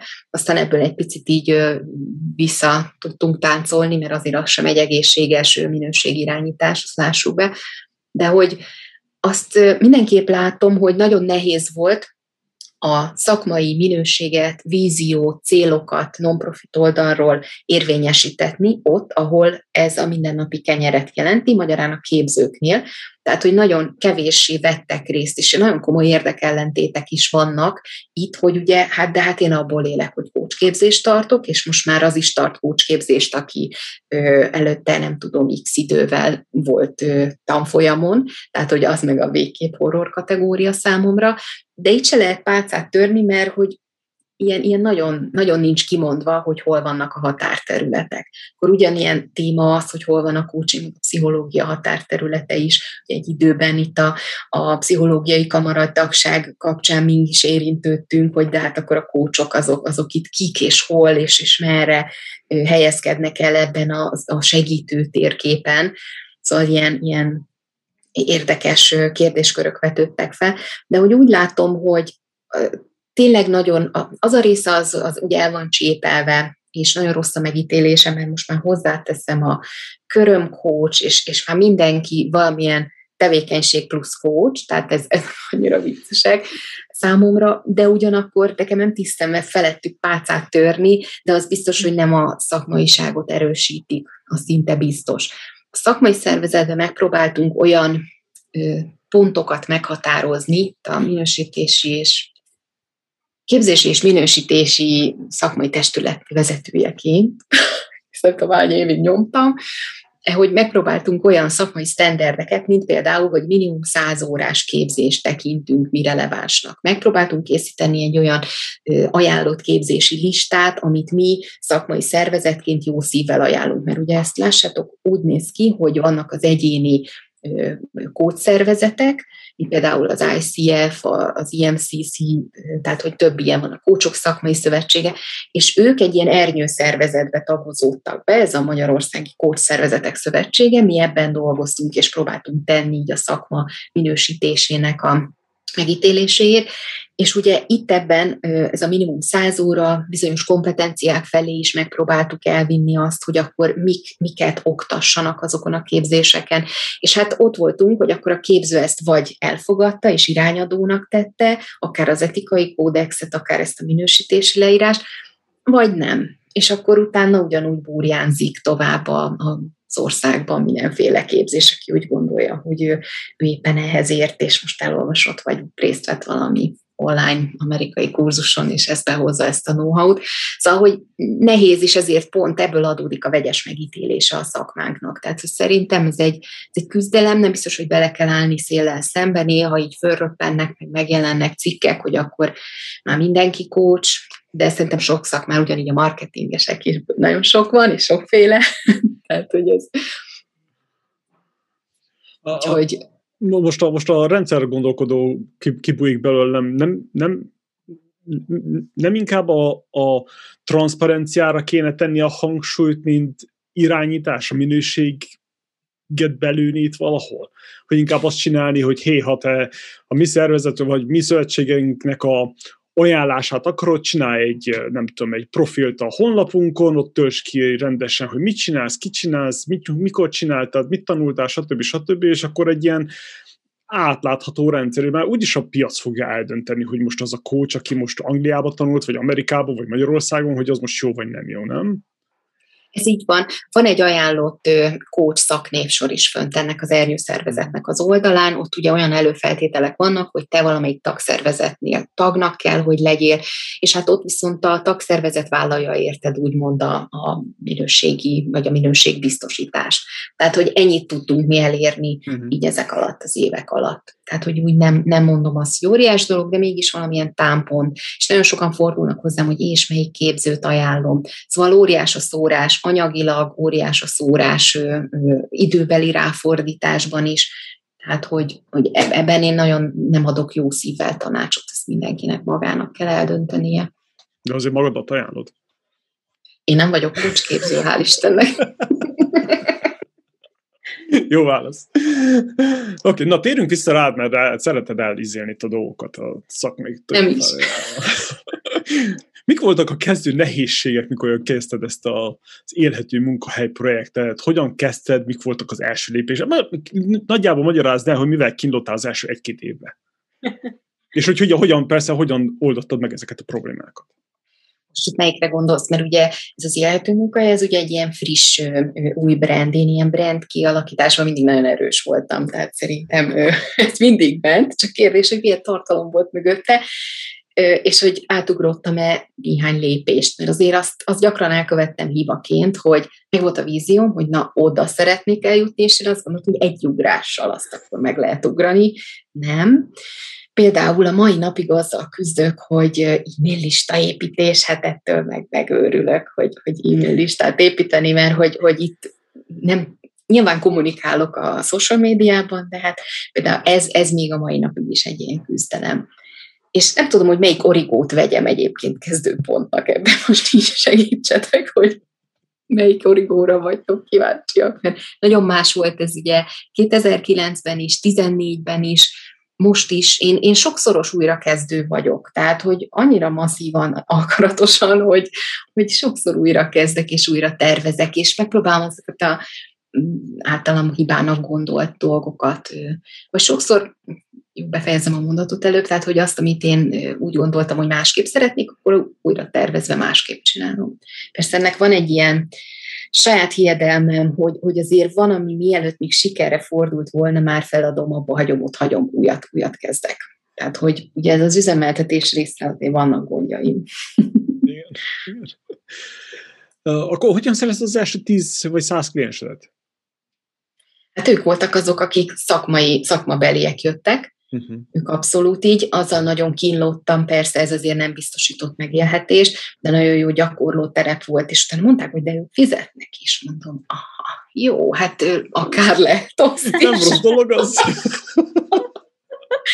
és, és annyira lelkes voltam, és én ezt ilyen piaci igénynek véltem felfedezni, hogy én erre akkor elkészítettem egy ilyen online kurzust, ami pont arról szól, hogy, hogy különböztesd meg magad a piacon. És egyébként tényleg, akik becsülettel elvégezték, hogy eljutottak egy bizonyos szintig, ők ott, ott megtalálták azt a, azt a belső magot az énjükben, vagy nem tudom, hogy fogalmazzam, azt az értéket, értékrendet, amivel ők tényleg ki tudtak tűnni a piacon, hogy rátaláltak arra az útra, hogy akkor mi az ő saját hangja, hogyan kommunikálja. Nyilván én nem eszközrendszert adtam ahhoz, hogy akkor ezt ír ki a Facebook posztba, meg nem tudom, mert ugye ez, ez már nem az én asztalom, de hogy ő magába megtalálta ezt a, ezt a kérdéskört. És visszatérve, utána pedig ebből a szélszemléletemből, hogy először visszaadni, egyszerűen felhívtak. Tehát fogalmam, volt, volt olyan ügyfelem, akivel mai napig is tartom a kapcsolatot, hogy, hogy nem tudom, hogy ki ajánlott, de őt ajánlotta valaki. Hát jó, és nem ismertem az embert, de hogy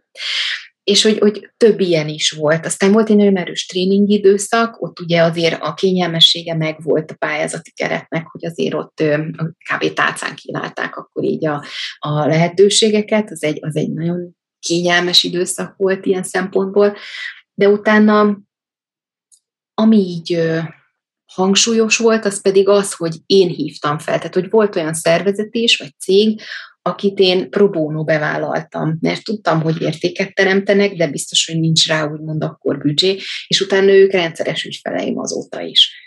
Tehát, hogy, és ők is például oda datálják, azt, hogy a velem való közös munka volt az, ami nekik egy olyan pontot jelentett a vállalkozásban, ami egy ilyen szikra, vagy gyújtópont, vagy újra tervezés, vagy ilyesmi.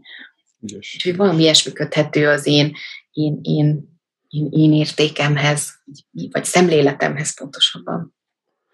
Már van valamilyen rendszered, amit alkalmazol, sokan használják, hogy akkor most csinálok egy modult, és akkor az online majd behozza az embereket, utána majd akkor kérek pénzt érte, ingyenes, nem ingyenes. Használsz valamilyen rendszert, amivel vevőket szerzel? Mi vált be neki?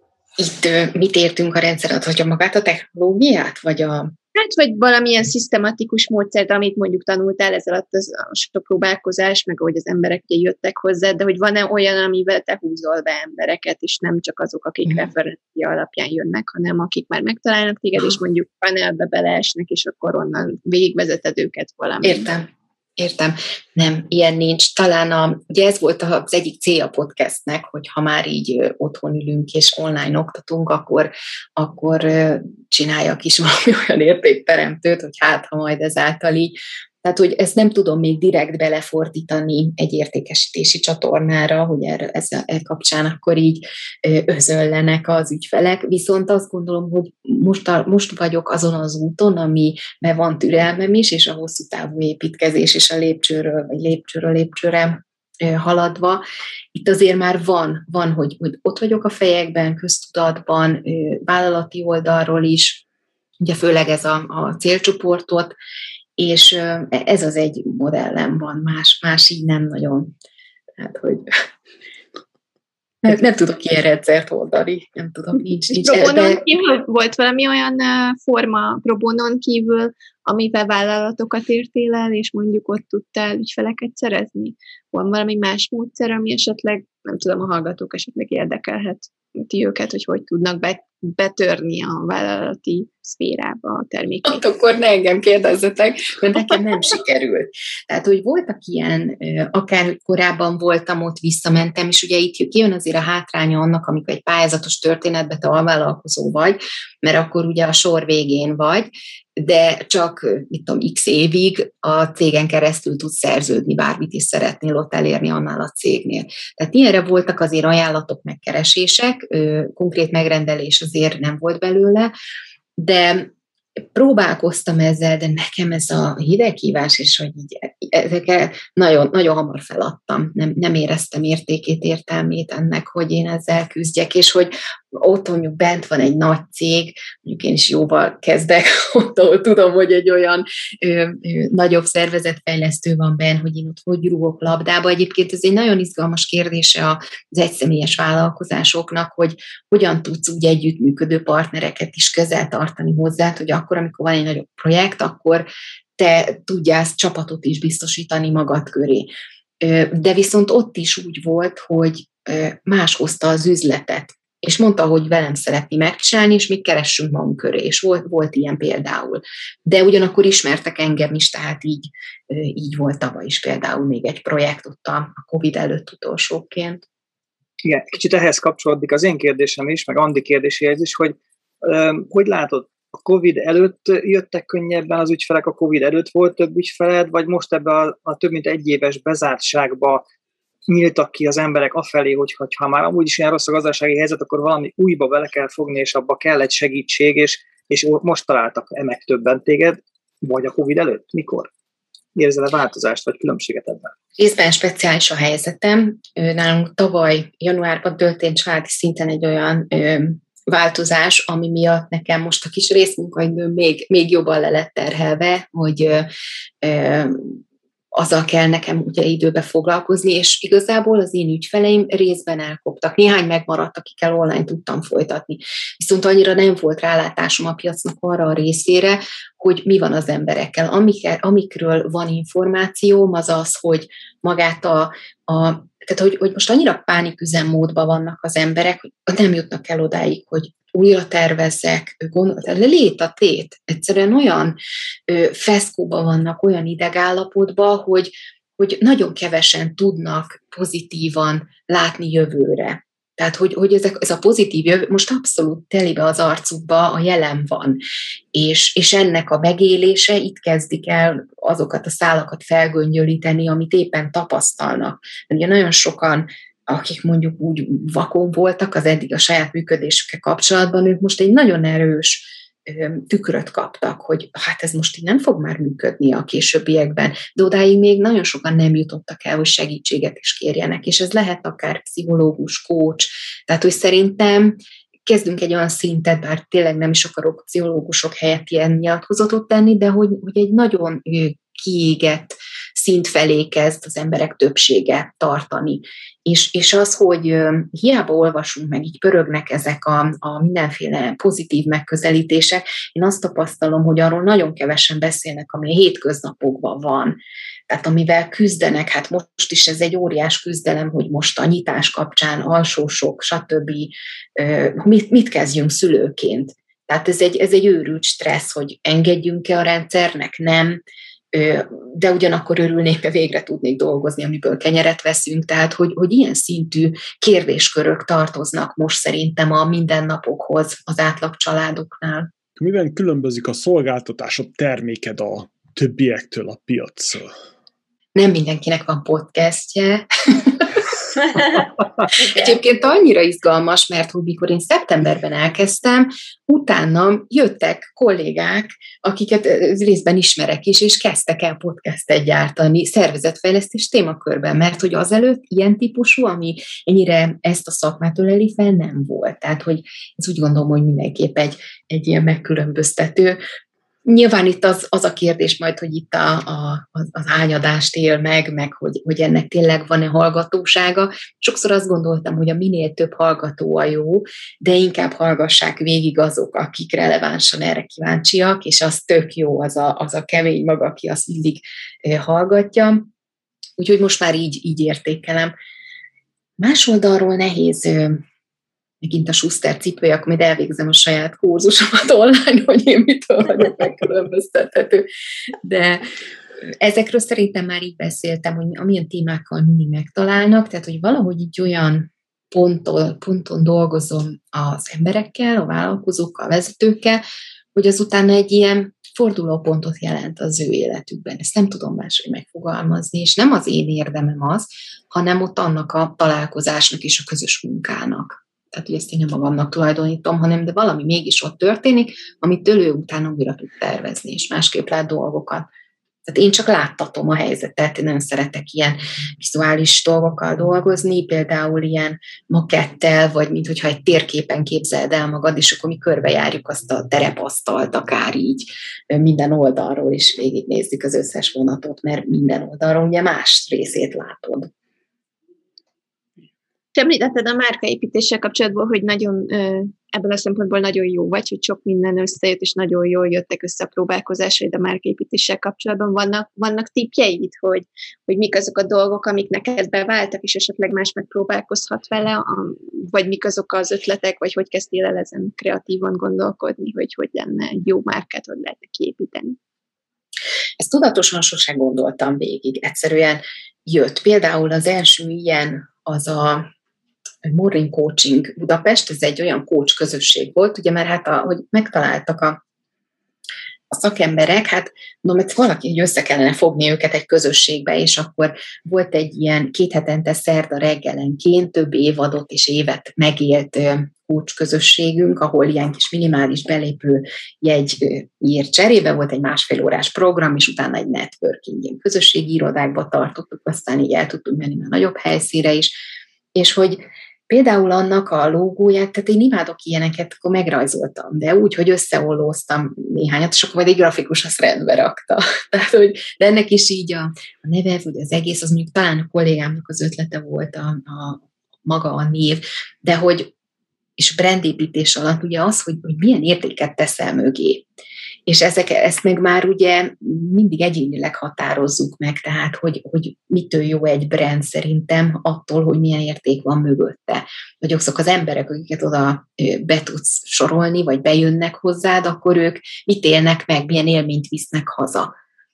És ez szerintem egy nagyon fontos szempont volt, hogy, hogy valahol meg tud fogalmazni azt egy brand felépítésén, hogy te milyen értéket közvetítesz, mi az, ami neked fontos. És ezek már megint olyan normák, tehát amivel, amivel érdemes dolgozni. Mert nem olyan evidens, hogy tudja arra a kérdésre válaszolni, hogy téged mi az, ami meghatároz, mi az a vélemény, amit te mindenáron fogsz képviselni, mit hozol otthonról. Ezek, ezek nagyon érdekes kis önismereti kérdések. És szerintem, hogyha valaki ezt őszintén belerakja, ami célkitűzése van, attól tud jól működni akár egy közösség, vagy, vagy éppen egy brand.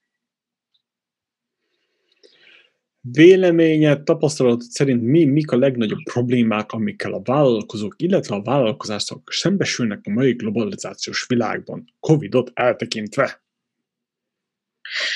Ezt egy nehéz kérdést értem meg, és muszáj puskáznom is, mert hogy...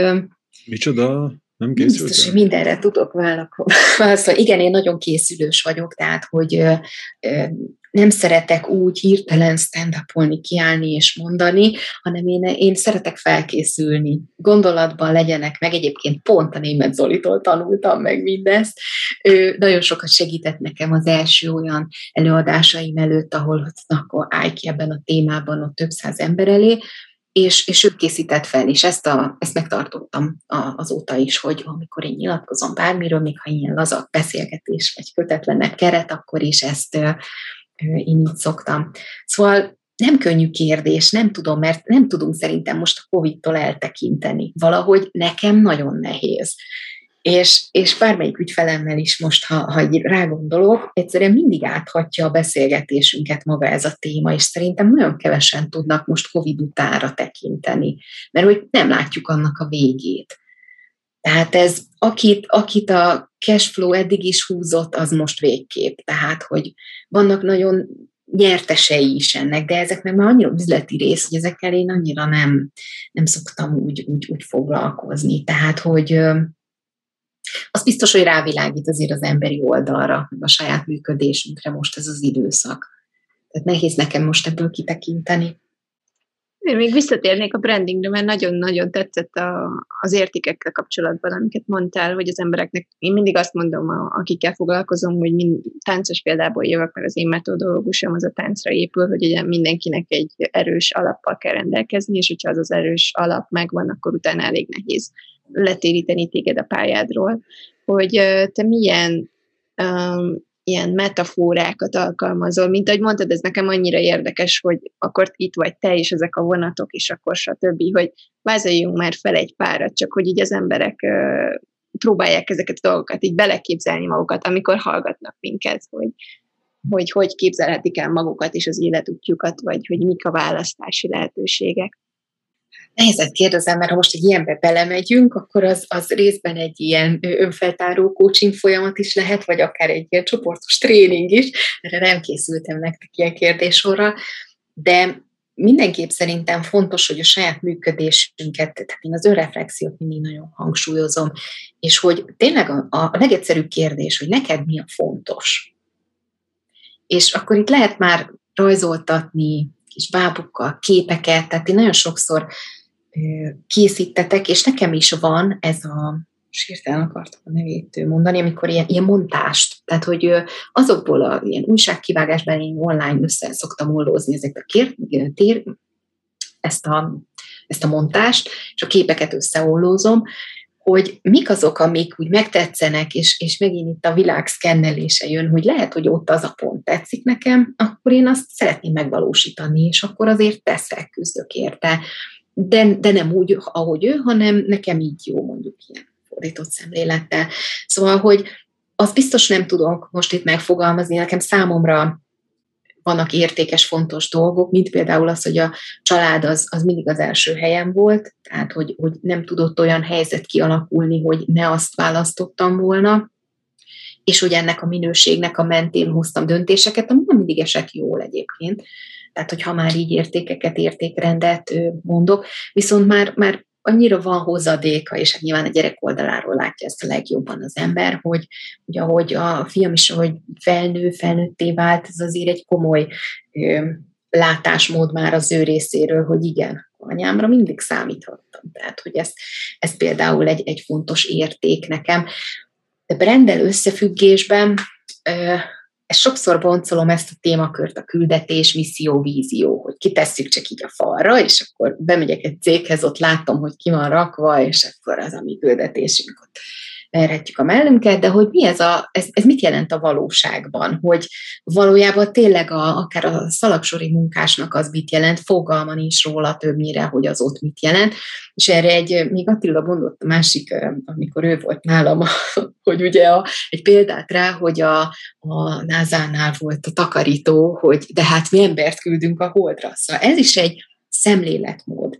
És hogyha valakinek van egyfajta attitűdje, amit, amit ugye a megélések, mi az attitűd, amit te fölszedsz az életed során, és azokat a megéléseket, percepciókat te berakod valamilyen kis fiókba, polcra önmagadba, és abból alakítasz ki egy hozzáállást a, a világhoz, vagy a többi emberhez.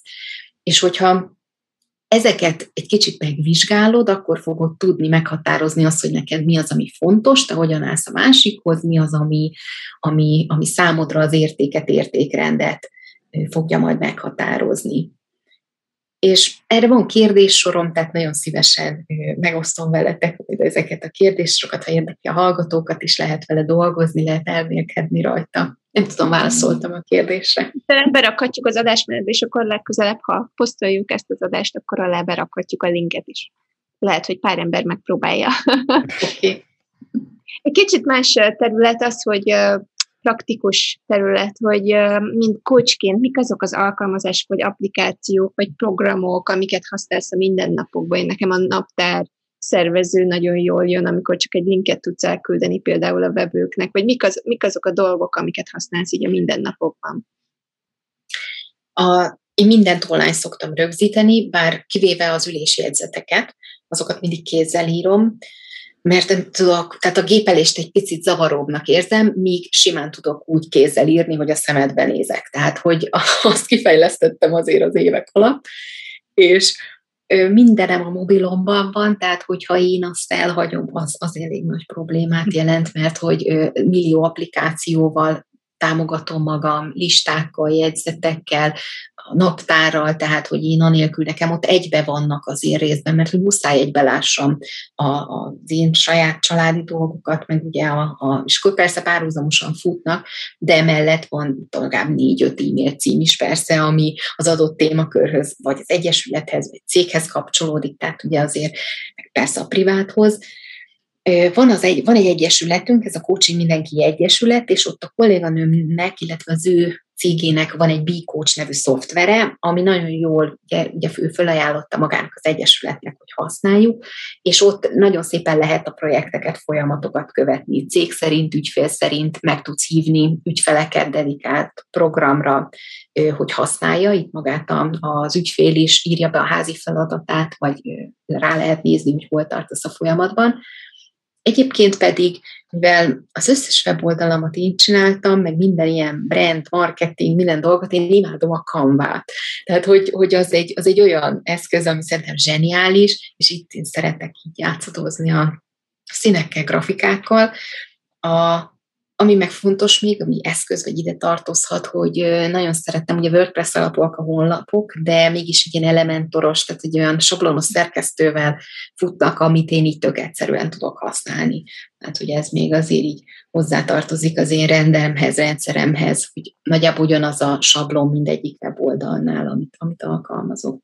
És így nagyjából ennyi rendszerem van, nincs több. És ez nem a reklám helye volt. Ja, ja igen, bocsánat. Semmi baj. De praktikus. De te Köszönjük ingyenes. De, de egyébként meg ugye felhő, tehát mondtad, hogy elhagyod a telefont, a telefon Igen. csak egy eszköz, azért Így remélem, van. a felhőben van, úgyhogy Igen, viszont nem jegyzek meg telefonszámokat se, tehát édesapám még tudtam még, csak ugye mióta eljött nyugdíjba, azóta nem az a száma is. Nincs több szám, amit meg tudok jegyezni, úgyhogy ilyen szempontból igen, de amúgy igen, abszolút a felhőben élek, dolgozom több biztonsági mentéssel, de igen, úgyhogy így könnyen tudok eszközt váltani. Most őszintén, ki, ki memorizál telefonszámokat? Egyébként szerintem a feleséget, tehát az ilyen feleség, pár, gyerek, stb. annak az kell, és a gyerekeket nagyon hamar megtanítottuk a mi telefonszámunkat, hogy azt fejből tudják, mert hogyha az ő telefonja elveszik, stb. valakivel föl tudjon hivatni. De, igen, tehát alapvetően három, három telefonszámot kell szerintem fejből tudni a közeli családtagokét, és Egyébként nagyon tetszett ez a kifejezésed, hogy támogatom magamat. ez, ez nagyon szimpatikus volt. Ez jó. Ez olyan, mint régen az elköszönés, hogy ajánlom magamat. Ajánlom, az, az. Ugye milyen jó volt az? Milyen tanácsot adnál egy kezdő vállalkozónak? Mire figyeljen, hol kezdje, hogy minél jobb esélye legyen? Tudod, én apróságok. Uh-huh.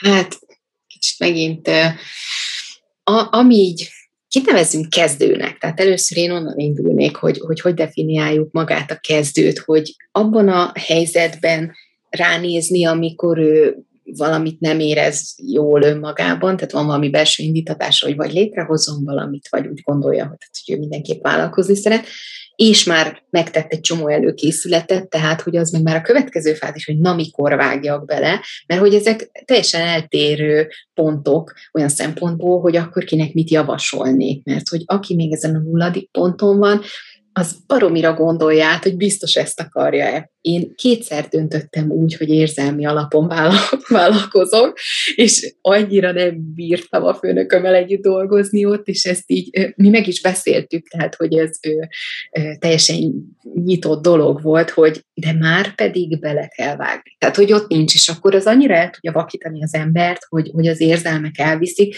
Nagyon más az a belső motiváció, hogyha tényleg tudatosan szeretné valamit létrehozni, mint amikor valami elől mondjuk menekülsz, és helyette azt gondolod, hogy vizionálod, hogy az tök jó, meg majd az könnyű, könnyű dolog lesz. Ez egy nagy csapda tud lenni, akár egyik, akár másik szempontnál. Én az önismeretet azt, azt nagyon szerettem, és nem biztos, hogy mindig érett az ember arra, hogy ezzel szembenézzen, néha sokkal jobb, hogyha így picit tudatlanabbul, de hajtjuk és megyünk, és annak az energiájával, igen, túljutottunk néhány kanon, de azért mégis eljutottunk valahová, viszont mindig lesz egy pont, amikor érdemes egy kis önreflexiót tartani, hogy, hogy hol tartunk. Aztán, hát, hogy még mit jelentenek a kezdetek? A tőkével is okosan kell bánni, tehát a tőke nem minden. Lásd, belecsöppentem hirtelen ott ebbe a, a kész vállalkozásba, és, és nem tudtam vele bánni.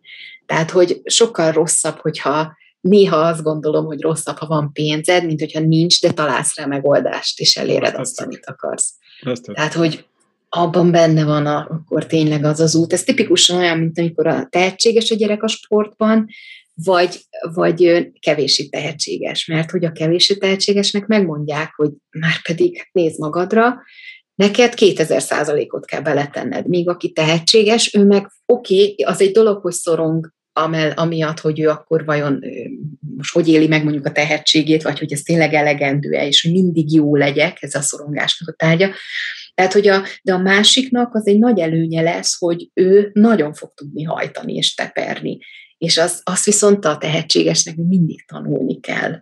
Tehát, hogy valahol így gondolom a vállalkozói részt is a tőke kapcsán. Gatta. És nem szabad azonnal feladni, mármint hogy felmondani. Igen. Tehát, hogy kell legyen egy, egy rész munkaidős vállalkozói szakasz szerintem. Vagy legyen annyi hátteret, hogy akkor meddig, meddig tudod húzni. Ja, most a film jutott eszembe a Gattaka, hogyha emlékeztek arra. Nem? Nem emlékszik senki? Érdekes. Az sci igen. Igen, jövőbe játszódik, és az a lényeg, hogy klónoz, nem klónoznak, de genetikailag uh, kiavítanak mindenkit, és egy testvérpárról van szó, aki az egyik tiszta genetikával rendelkezik, a másik pedig hibákkal, és ott is, hogy a két testvérek ezek hogyan, hogyan nőttek fel, illetve a gyengébbiknek idézőjelbe milyen, milyen céljai voltak, és hogyan érte el, de nem akarom elmondani. Nézzétek meg, nagyon érdekes. Kicsit régi a film, de, de tanulságos nagyon. Uh, Andi? Azt is említetted, igen, nekem ilyen mélyebb, mélyebb kérdéseim vannak, ilyen analizálós tippek vagyok. Hogy említetted, hogy a kutatást nagyon szereted, és hogy a, mindig is sokat töltöttél ezzel az oldallal a podcastnál, és láttam, hogy az oldaladon kérdői van, stb. stb. Úgy szereted megkérdezni az embereket, hogy a magad részéről, amikor kialakítottad magát a vállalkozási ötletet, csináltál valami piackutatást, vagy megnézted, hogy, hogy azok az emberek, hogy reagálnának ezekre az ötletekre? Megkérdezted őket?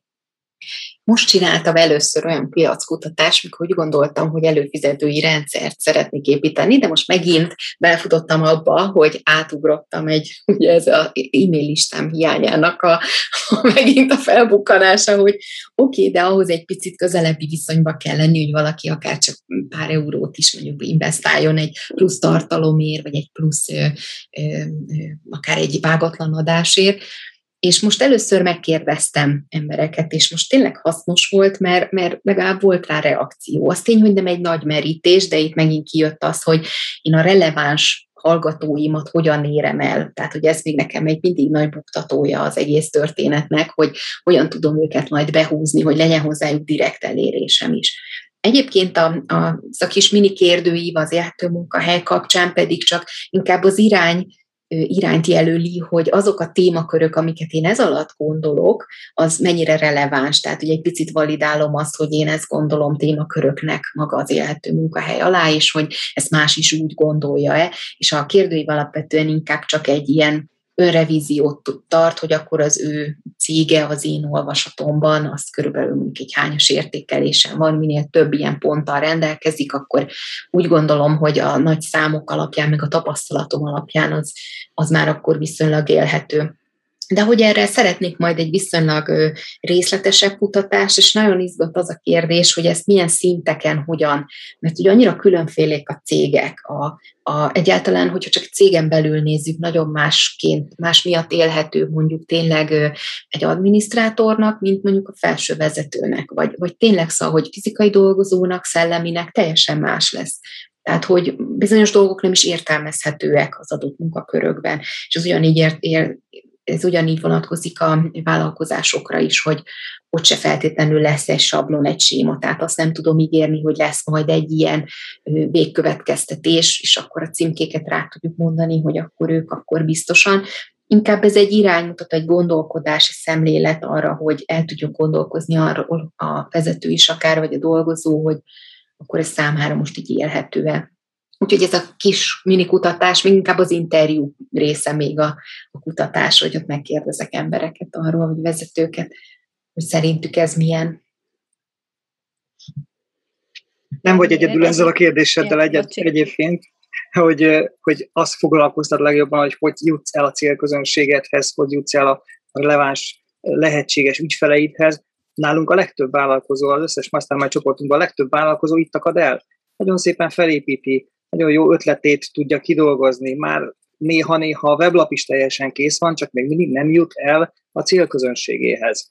És pontosan ez, ez a kérdés, amitől talán te is fogsz tudni majd segíteni a, a te hozzád fordulóknak, hogy mi az az egy lépés, ami ha nem hiányzik tovább a vállalkozásodból, akkor az fogja magát is berobban. Tehát ez, ez az óriási nagy kérdés. Főleg most itt a Covid-ból a nyitás felé próbálnak evickélni az országok, már Magyarország is úgy hallom, úgyhogy úgyhogy nagyon-nagyon időben van a vállalkozásod ebből a szempontból, de hát a podcastet aztán meg pláne. Hát ugye mi is mérkeztük ezt a Magyar Business Podcastet, mert szükség van rá a vállalkozóknak. Így van.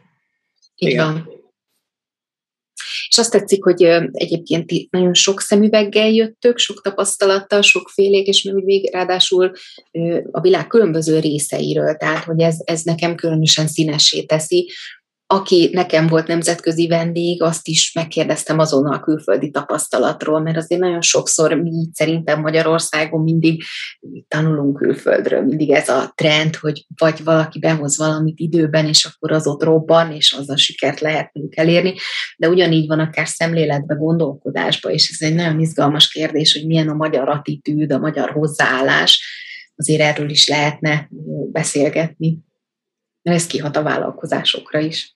Említetted azt hiszem egy fél mondatba talán, hogy, hogy próbálkoztál mérni a vállalkozásodnak a, a, a helyzetét, és hogy erre vagyok kíváncsi, hogy hogy méred-e most, és hogy van erre valami jó módszered. Kezdetben nem láttam tovább annál, hogy ügyfél darabszám, meg óraszám, tehát hogy hány kócsórát, vagy hány ülésórát tudok felmutatni. Nyilván ez egy minősítési faktor is, bár azt gondolom, hogy nem minden esetben jelent ugyanakkor minőséget is, de hogy, hogy nyilván a bevétel egy fontos szempont, de valahol nekem mindig ott van a mérleg nyelve, hogy meddig tudom fenntartani ezt az életmódot. És hogyha én ezt már tudom belőle mondjuk finanszírozni, akkor az már egy mérési pont számomra. Aztán a következő az, hogy nyilván a hallgatottság, ez az, ami kapcsán szerintem talán a mérést említhettem, hogy ugye hány releváns hallgatóm van, és tényleg hányan hallgatják végig, vagy akár hányan hallgatják ezt, ezt az adást mondjuk rendszeresen és minden adásban követnek, és alig várják mondjuk a szerda reggelt, hogy, kikerüljön az adás. Tehát ez egy fontos mérési pont. Aztán persze coaching folyamatokban ott mindig vannak mérési pontok, és ezt az ügyféllel közösen határozzuk meg, hogy honnan fogja tudni, hogy elérte azt a célt, vagy elérte a sikert. Ugye, hogy vannak a, rész, a cél, célok visszabontva részcélokra. Ezek mind-mind olyan mérési pontok, ami szerintem fontos. Sőt, az egyik kolléganőtől akitől én a business coachingot tanultam, egy nagyon klassz eszköz tanított arra vonatkozóan, hogy a kompetenciákat is ilyen skálázási módszerrel tudjuk mérni. Tehát, hogyha én nekem mondjuk a tervezés vagy az időmenedzsment mondjuk egy kompetenciának nevezzük, akkor az mondjuk egy 1-től 10-es skálán ez hol, hol tartok éppen most is. Hogyha mondjuk ez egy négyes, akkor mi van abban a négyesben? Honnan fogom tudni, hogy ötös szintre jutottam? Mi az, ami az ötösben már megvan, de még a négyesben nincs? Mit jelent mondjuk egy nagyon távoli, egy nyolcas, kilences? És ezek mind segítenek abban, hogy mérni tudjuk a coachingot, ami egy kevéssé mérhető műfaj, hogy nagyon szubjektív az, hogy most ott a fejlesztés vajon megtörtént, vagy nem történt meg. Tehát ezek mindig egy fontos mérési pontok, és én ezt használom a sikeresség mérésére hogyha erre irányult a kérdés. De persze nézek oldallátogatottságot, poszt eléréseket, hányan, hányan olvasták, hányan kommenteltek. Egyébként nagyon izgalmas az, hogy hiába van valaminek mondjuk óriás elérése, ami számomra így néha rejtély, de hogy mégis hol van ez a pont, amikor interakcióra tudod bírni az adott embert, aki egyébként mindig meghallgat, és mindig követ, és tudom, hogy ott van, mert ha meg személyesen beszélek vele, akkor, akkor tudom, hogy ezt, ezt ő megteszi, de hogy nem, nagyon nehéz áttörni ezt a pontot szerintem az embereknél, hogy akkor ő ott oda is tegye magát egy közösségi médiában, egy komment szintjén legalább, vagy ilyesmi. Ja, egyszerű példa, csak az egyperces hallgatói felmérésünket említsem, hogy vannak hallgatók, meg kapunk üzeneteket, hogy te, ez, ez jó, meg jó úton hallottak, és mi nem töltött ki? És igen, ez valami, nem tudom, fura ez az ember, ahogy működik, hogy, hogy tetszik, tetszik, de azért igen, nem, valami izé oda tenni, nem tudom, nagyon érdekesen működik. Szerintem ez egy nagyon jó kihívás a kócsoknak, mert én most pont ezen dolgozom, hogy hogy lehetne az, arra rábírni az embereket, hogy gondolkozzanak ezen másképp. Hogy nem biztos, hogy az a jó, hogy mondjuk ott ülnek a akármilyen social média előtt, és akkor görgetnek, görgetnek, lájkolnak, nagyon gyorsan mindent megnéznek, és mindenhol ott akarnak lenni, de nem mélyednek bele magába abba a topikba, nem mennek le, le egészen saját magukba, hogy akkor reflektáljanak, és már nem veszik a fáradtságot nagyon sokan arra, hogy utána akkor ki is nyilvánítják azt a véleményt. Mert ugye nagyon felgyorsult a világ, és maga az, a, az hogy, hogy hogy tanulnak az emberek, az is megváltozott. Tehát, hogy ez egy nagyon érdekes folyamat, és nagyon kíváncsi vagyok, merre fog menni a jövőben, mert, mert ez az, amit mondtál, hogy már nem reflektálnak végen, ez lehetetlen volt. Akár egy negatívumot, akár egy kritizálás, bármit, de ráírták, vagy az, a, voltak olyan kritikusok, akiket az emberek ugye követtek, mert mindig kinyilvánították, hogy akkor ez most nem jó, amit csinálsz, vagy akkor ez most jó, amit csinálsz. De ma már ez nem nagyon létezik a világban, mert az emberek csak mm, megnyomnak egy gombot, és már azonnal azt gondolják, hogy jó, ezt megcsináltam, kész. nem foglalkozom vele, többet nem gondolkozom róla, meg, meg lájkoltam 600 posztot, mit tanultam belőle. Mi, mi az, amit utána bevezetek az életembe, mi az, amit utána megcsinálok. És ezért említetted a coach, a coachot coacholja, mi is beszélgettünk erről korábban, hogy most ki a coach, kinek kell coachnak lennie, és akkor miért van ennyi coach, miért nem látunk változást, tehát valószínűleg emiatt, hogy maga a kultúra változott meg annyira, hogy nem lépnek az emberek tovább, és emiatt van az, hogy most akkor hirtelen mindenki ráébredt, hogy semmit nem tudok csinálni. Holott korábban mondjuk egy cipész, aki a faluban mondjuk nem jöttek hozzá, akkor elment és vitt pogácsát, és akkor utána jöttek hozzá vendégek. De ez az egyszerű, szimpla gondolat ma nem jut az eszébe az embereknek. Mert hogy már nem erre vannak nevelve, úgymond. Túl nagy a zaj, nem? Na igen, nagyon én, nagy a zaj. Én, én csak ezt látom, hogy ott nagy a zaj, bocsánat, de tényleg. És a másik gond pedig az, hogy valahogy az emberek el kell jussál ahhoz, a, ahogy a japán mondja, haraguchu, haraguchu pillanathoz, mikor már annyira fáj, hogy bármit kell, de csinál, meg csinálsz ellene, hogy, hogy csillapítsad a fájdalmadat. Igen, csak akkor már hiába csinál, már, már lehet, hogy már túl vagy azon, hogy megmentheted magad. Így Tehát van, igazából szerintem ott a felelőssége a kócsnak, hogy, hogy valahogy úgy ébreszte rá az embereket, amikor még, még meg, megtanulni őket gondolkozni előre, megnevelni őket úgymond ah. arra a gondolkozásmódra, hogy ne kelljen eljutni arra az idő pontra, amikor már ez megtörténik, ami nagyon nehéz, mert emberileg nehéz. I- igen, valahol, valahol értem, hogy mit mondasz, de ugyanakkor a másik oldalról viszont az a gond, hogy, hogy nyitott is kell legyél rá. Szóval megint ott tartunk, hogy, hogy tudnod kell, hogy te nem vagy tökéletes, az, amit építesz, az sose lesz tökéletes, úgyhogy egyszerűen nyitott és, és aktívan kell hozzájál, hogy hé, beszéljünk róla, lehet, hogy most mondasz valami olyan dolgot, amivel én 5-10-20 százalékkal jobbá tehetem most HR-t, a, a marketinget, a stratégiát, stb. stb. vagy az egész céget egyszerűen. Mert egyszerű. Hogyha a vállalkozók így gondolkodnának, akkor mi most nem lennénk itt, ma bizik lennénk. Hm. De én azt láttam észre a stratégiában, hogy, hogy az az utolsó, amivel foglalkoznak. És akkor oda kerülnek, hogy, hogy leülünk és beszélgetni, és olyan alapdolgokat nem tudnak, hogy, hogy ho, hova akarsz eljutni.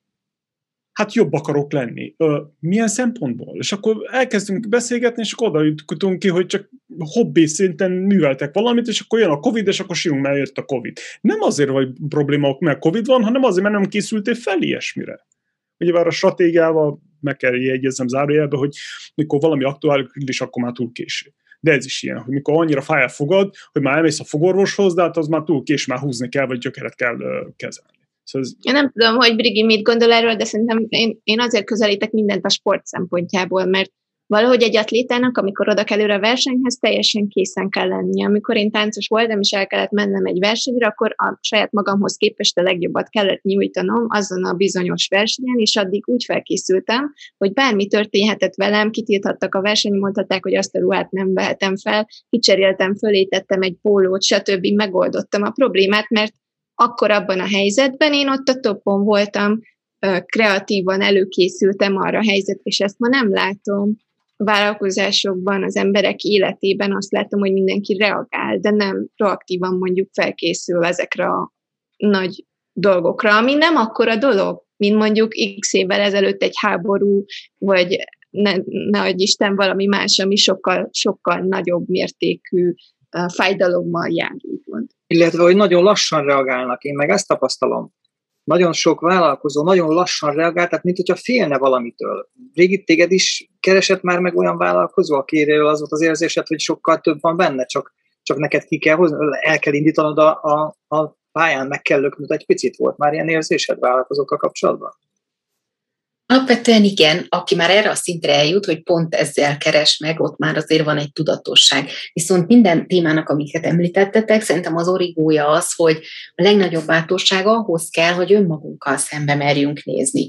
Mert hogyha önmagunkkal szembenéztünk, akkor rá fogunk látni a saját szükségleteinkre és az igényeinkre, és akkor annak megfelelően tudunk lépéseket tenni.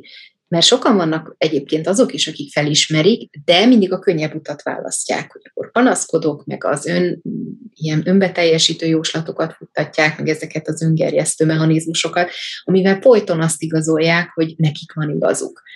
Tehát, hogy van, van egy ilyen típus is. Viszont igen, nagyon sok ilyen típus is van, Andrea, aki, aki tényleg szeretne változtatni, és hogy az, hogy hol van ebben a kócsoknak a felelőssége, a kócságom kezdetén, akkor megint Berendre visszatérve, állt is sokat dolgoztam azon, hogy az életszervezőt, mint egy coach, nem tudom, módszertant kidolgozzak, és akkor abban volt négy témakör, az egyik az életszervező, és azért tetszett ez a szó páros, mert hogy benne van a proaktivitás, hogy az életről szól, mint life coachként, ugye mit határozok meg, és a szervező pedig egy nagyon proaktív cselekvő, és én teszek azért, hogy nekem az életem haladjon is, és legyen, hogy elérjem a céljaimat. És ugye ennek akkor így négy témaköre volt, és ott módszeresen megpróbáltam azt, hogy a fájdalompontokra kezdtem el posztolgatni, és ezeket tényleg módszeresen empátia térkép, ezért vannak ilyen fogalomismereteim, de hogy, hogy igazából a, ezeknél a témaköröknél az, az nagyon kevéssé működik, hogy lehet, hogy te oda betalálsz, de hogy akkor meg is nyomod azt a piros gombot az embernél, viszont az, hogy ő eljusson odáig, hogy akkor föl is hívjon és segítséget kérjen és belemenjen, na az már egy nagyon kis százalék. És ez már hogy jó az időzítés. Igen, igen, igen, tehát hogy vannak persze ilyen szerencsés találkozások, de hogy alapvetően ezt nagyon nehéz generáltatni ö, reklámmal, médiával, bármi ilyesmivel, hogyha te ott nem tudsz vele úgy személyesen beszélgetni, hogy vagy ő nem jut el arra a pontra, hogy na akkor most változtatok. És az már nagyon más szint, mint hogy, hogy vagyunk. Tehát, hogy teljesen két-két különböző síkról is beszélünk, és, és ugye sokan benne is maradnak ebbe. És hogyha te kócsként látod rajta, ez olyan, mint hogy annak lehet segíteni, aki kéri. Kéretlenül nem tudsz segíteni, nem fogja hasznosítani, nem fogja beépíteni, tehát, hogy itt is mi csak azzal tudunk dolgozni, aki, aki megkeres minket, és nyilván tudunk ilyen kis trigger pontokat nyomkodni, meg, meg ilyesmi, de de nagyon más nem. És az a kis százalék, aki szeretne változtatni, hát a belső motivációja van arra, hogy, vagy igénye van arra, hogy menjen, és változzon, és, és érzi azt, hogy miben van mondjuk neki hiányosság, amiben szeretne fejlődni, de az emberek nagy százaléka nem is mindig tudja, hogy mit szeretne. És akkor itt visszakanyarodtunk erre a kérdéskörre. És hát a bátorság megint előjön, hogy egyrészt önmagammal szembenézni, vagy merni kitűzni célokat. Szerintem kevesen vannak, akik ennyire, ennyire agilisak. Fiatalok között most sok ilyet látok azért, akik szeretnének világmegváltó ötletekkel, gondolatokkal foglalkozni, és ők még azért, azért agilisak, de, de egészen izgalmas a középkorúakkal is dolgozni, akiket azért már úgy jó gyűrt az élet, ő is úgy átélt már néhány tapasztalat, és valahogy van bennünk egy ilyen óvatosság, ami, ami meghatározza azért a mindennapokat, és megint a biztonságfaktor jön elő ilyen-olyan formában, kinek mi a biztonságfaktora. Milyen tanácsot adnál egy vállalkozásnak, hogy jobb legyen? Hol van az a pont, amikor azt mondod, hogy hé, neked most már szükséged van rám, és mik azok az elsődleges jelek, amire mindenképp kéne valaki, főleg egy vállalkozó, vagy éppen a vezető, hogy, hogy odafigyeljen? Hát a fluktuáció ugye az emberi oldal, nem tudok ettől eltérni, és ez az én kaptafám, és, és folyamatosan ebből közelítem meg a dolgokat. Nyilván ö, óriás gondok vannak, ha a számok se stimmelnek, de abban én kevéssé tudok segíteni.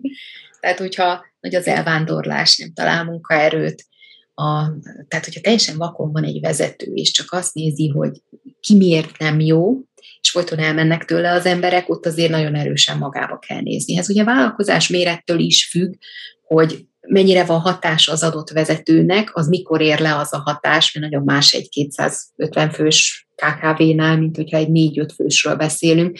Tehát, hogy azért ezt, ezt szerintem fontos ott különbséget tenni, és nagyon mások tudnak lenni a, a, a témakörök.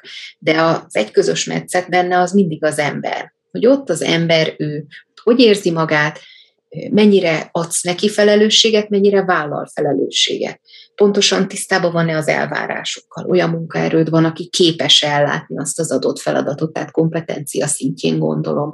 Tudja pontosan, ugye, hogy mit kell csinálnia. Tehát ezek olyan kérdéskörök, amiket amikor valamilyen probléma felmerül, akkor érdemes végig gondolni milyen a hangulat, milyen a légkör, milyen céget szeretnék építeni. Ez most pont benne volt ebbe a kis mini anyagomban is, amit néhány napja készítettem, ugye az élhető vállalkozás kapcsán, ott csak a, a, azt hiszem, hogy talán a csecsemőkör utánig jutottam el benne, mert hogy ilyen kezdeti időszakról volt szó, de az is lehet 3-tól 15 évig is, akár attól függ, hogy ugye tovább tud-e lépni az adott cég abban a termékfejlesztésbe, szolgáltatásba, vagy hogy éppen milyen szinten tart de hogy nagyon nem mindegy, hogy te milyen megközelítésmóddal, hogyan bánsz az embereiddel, hogyan kommunikálsz velük, ez mind meg fogja határozni azt, hogy ennek mi a cégnek milyen jövője van. Mert hogyha én, én egy agresszív vezető vagyok, aki mindig csak az eredményt akarja, de nem látja mögötte az embert, akkor ott, ott nagy valószínűséggel magas lesz a fluktuáció olyan vezetőnél is találkoztam olyan, hogy mindent ő akar csinálni, és akkor így, mikor a, a kórházi ágyról hívták, majdnem, hogy, tehát, hogy akkor annyira lebetegedett, és hát nélküle megállt a cég, mert nem, egyrészt nem engedett másokat dolgozni, ugye ez inkább a, ilyen idősebb korosztályra volt jellemző, hogy mindenhez ő ért, de hogy egyszerűen kell tudni bízni az emberekben, tehát hogy ezt a kompetenciát lenne a leginkább érdemes fejleszteni, hogy, hogy bízni az emberekben, hogy meg tudja csinálni, vagy segítséget kérni, képessé tenni, és persze én is belefutok abba, hogy ez a vakbizalom, ez én azért mindig úgy működök, hogy azért mindenki kap bizalmat, és akkor egyszer el tudja játszani, maximum kétszer. Mert nem vagyunk egyformák, tehát hogy akkor ott úgy annyi abból az együttműködésből. De hogy érdemes hinni az emberekben, hogy ők akarnak is dolgozni, és, és szeretnének is értéket teremteni, meg hozzájárulni a cég működéséhez. Merre tart a világ? Ó. Milyen nehézségekkel kell majd szembenézni, mint vállalkozók, illetve vállalkozások? És soha nem voltam egy ilyen nagyon projektáló, tehát hogy én lássam azt, hogy merre tart a világ, vagy hogyan. Én mindig egy reaktívabb voltam működésemet tekintve, hogy oké, ebből ez van, ebből főzünk, és, és erre kell a lehető legjobb megoldás, hogy a legélhetőbbet, vagy az elég jót kitalálni, mert hogy ez, ezt így, így nehéz. Én mindig illem azokat, akik annyira látják azt, hogy, hogy mik azok a, tehát hogy úgy van vállalkozási ötlete például, hogy lát egy olyan piacirést, amit még mondjuk senki nem valósított meg, és egy igényre tudja, de még azt más nem is látja, hogy az egy olyan igény, amire tök jó ötleteket fel lehet fűzni. Én, én nem, nem szeretek ilyenekre, hogy ez nem jelenti azt, hogy nem látom a jövőt, vagy nem szeretek vele foglalkozni, azt külön kell tanulnom, hogy a jelenben, tehát hogy az nekem, hogy ne a múltól rágódni, és ne aggódni a jövőtől kérdéskör, én ne, nem tudok erre a kérdésre okosabbat válaszolni. E, egyébként mi így ebbe kiegészítjük egymást a férjünkkel, neki vannak ilyenre válaszai. Tehát, hogy ő ezt meg tudná, ő nagyon szeret hallgatni Jordan B. Peterson, tehát, hogy olyan embereket, akik, akik valamilyen szinten megosztóak is a világban, és, és, és van olyan véleményük, amire be belemelnek állni. Én, én maradok a kis asztalomnál, hogy, hogy ez az élhetőség, ez, például, hogy hogy valósul meg a mindennapokban. Szakmai körben, így a coach területen vannak olyan dolgok, amiket így követsz, blogok, vagy újságok, vagy valamilyen fórum, ahol olvasol arról, hogy mik a trendek, vagy mi következik, mik a napra kész változások a coach iparágban, úgymond.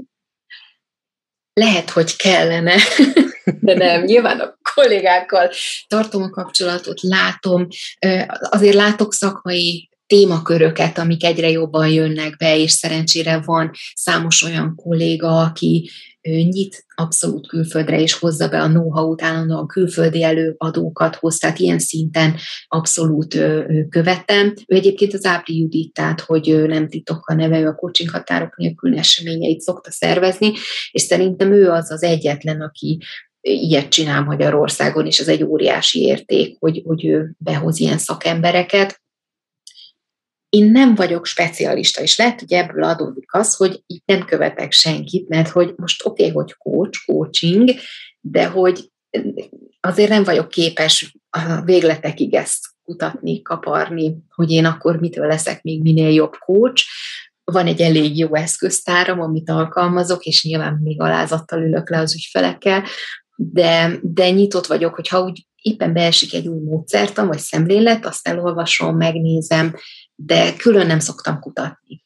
Mit gondolsz az AI-ról, illetve hogyan fogja befolyásolni a munkádat a jövőben? Mik lesznek az előnyei, illetve a hátrányai? Nagyon spéci kérdés. Én technológiai cégektől jövök, tehát az én nyolc évet dolgoztam így rendszermérnökökkel, és az utolsó cégnél, ahol dolgoztam, ott, ott például azt a végletekig imádtam, az ipari automatizálás volt, és hogy mennyire ki tudja egészíteni az emberek mindennapjait is, akár a, a technológia vagy az innováció, és ott is nyilván jelen volt a mesterséges intelligencia valamilyen szinten, de én a mindennapokban maximum egy VR szemüveges játékkal, vagy ilyesmivel találkoztam, ami számomra teljesen hardcore érmény volt, amit a lányom tök jól beemel, de én nem. Úgyhogy első körbe így, így számomra ez egy nagyon-nagyon messze álló, Ugyanakkor hallok olyan tendenciákat, hogy már a HR-esek munkáját segítik, ilyen robotok interjúztatás kapcsán, akkor hallok olyat, hogy a betanítást, az onboardingot fogja lerövidíteni, és abszolút itt van a jövő már a jelen, tehát ilyenekről is hallok már. Úgyhogy biztos, hogy jelen lesz valamilyen szinten, ami az én viszonyulásom hozzá, én, én imádom kipróbálni, ilyen kütyű, nézzük meg, tehát hogy, hogy ezeket nagyon szeretem azt még így nem látom, hogy személy szerint az én munkámat hol fogja segíteni, vagy nem.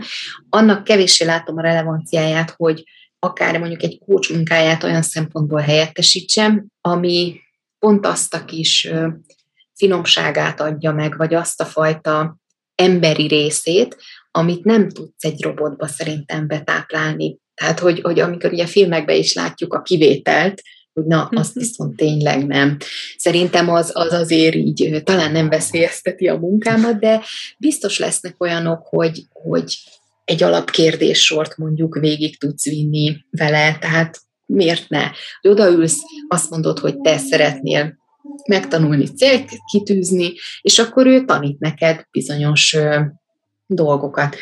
Van egy nyelvtanuló applikáció, ami szerintem egy ilyen zseniális, az egyik vendégem volt az előző évadban, hogy fejlesztették, és hogy abban az applikációban, az abban különbözött többitől, nem csak egy ilyen videós anyagot, meg teszteket töltötték ki, meg fölmondta neked a hanganyagot, hanem tudtam kommunikálni ott élőben a mesterséges intelligenciával, nem tudom, Paul, vagy ki volt a neve, a, a figurának, és ugye meg volt adva a tartozó témakör, szószedet, ilyesmi, és ugye az volt a cél, ott mindig voltak célok abban az adott párbeszédben, és úgy működött, hogy a beszéd közben nekem be kellett építeni, használni kellett a, azokat a kifejezéseket, és ez szerintem zseniális. Tehát, hogy valahol akkor mégiscsak igen itt az én személyes használatom, meg viszonyulásom ehhez.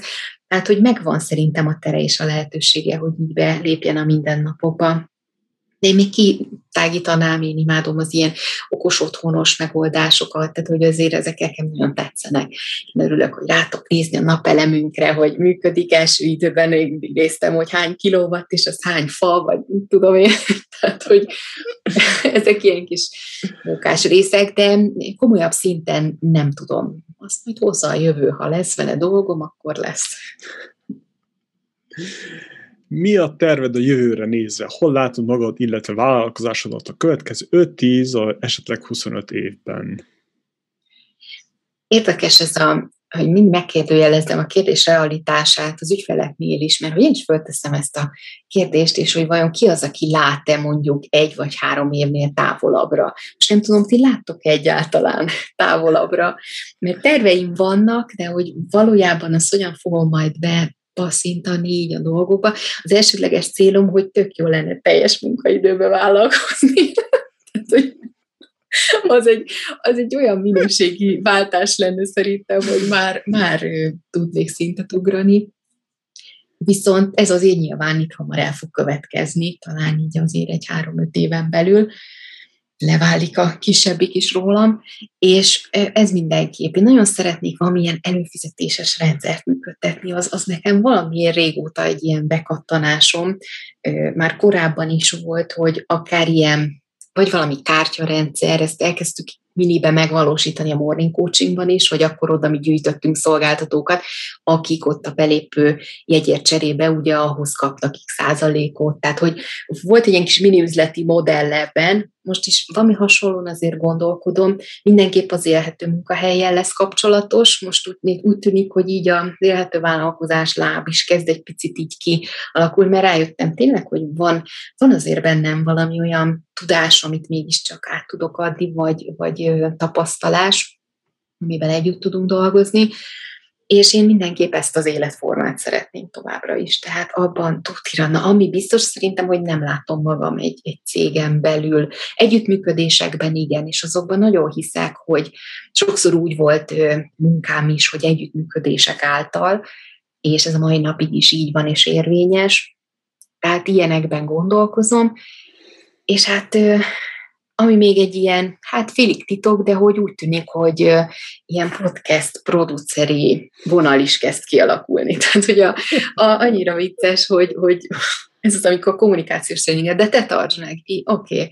jó, tehát, hogy valami ott van mégis, amit, amit úgy gondolnak, hogy, hogy szívesen működnének velem együtt. Tehát ez ilyen láb, láb biztos lesz, vagy hát úgy tűnik, hogy alakul, és több lábonállást azt nagyon szeretném, pont azért, hogy legyen valami olyan fix és állandó, hogyha van COVID, nincs COVID, bármi van, azért mégiscsak lehessen belőle működni, és e-mail listát építek.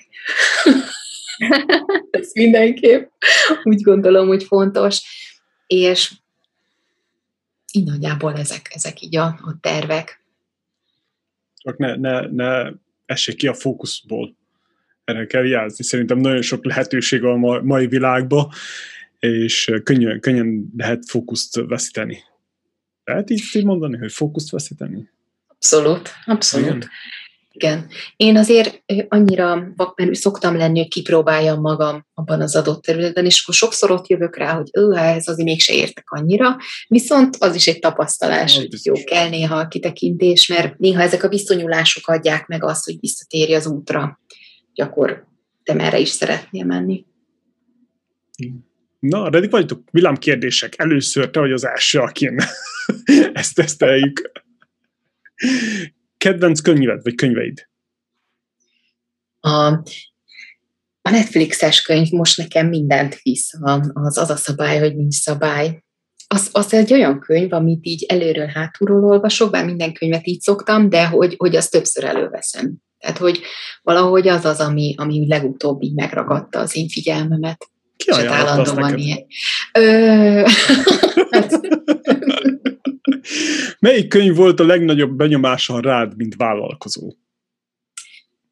Emlékszem, hogy 18 volt a épp érettségi után, és a, a főiskolára bejutva a sikerkalauz, az annyira meghatározott, és el, mert a szellemisége az így vitt mindent, és az első része, mert a többi szerintem annyira nem volt jó, az első az igen, és ez a gazdag gyerek, szegény gyerek, gazdag papa, szegény papa, ez volt még, ami szerintem akkor jött be, akkoriban, ugye 98-2000-es évek eleje, és ezek vittek mindent szemléletben. Ugye nagyon mást adtak, mint amit mi Magyarországon akkor vállalkozóktól tapasztaltunk. Hát, hogy ezek meghatározóak voltak. Igen, szegény papa, gazdag papa, az, az nagyon jó, az tényleg, szerintem ott kéne, azt iskolába kéne tanítatni. Melyik bizniszkönyv segített a legjobban a vállalkozásod építésében? Hát ez lehet, hogy szégyen, de nem tudom, mert hogy így bizniszkönyv, de mit érzünk az alatt, hogy bizniszkönyv? Hát Tehát most a, az út a felső matematikáig, vagy nem tudom, mert ezek mind voltak a főiskolán, vagy, vagy a közgazdaságtan.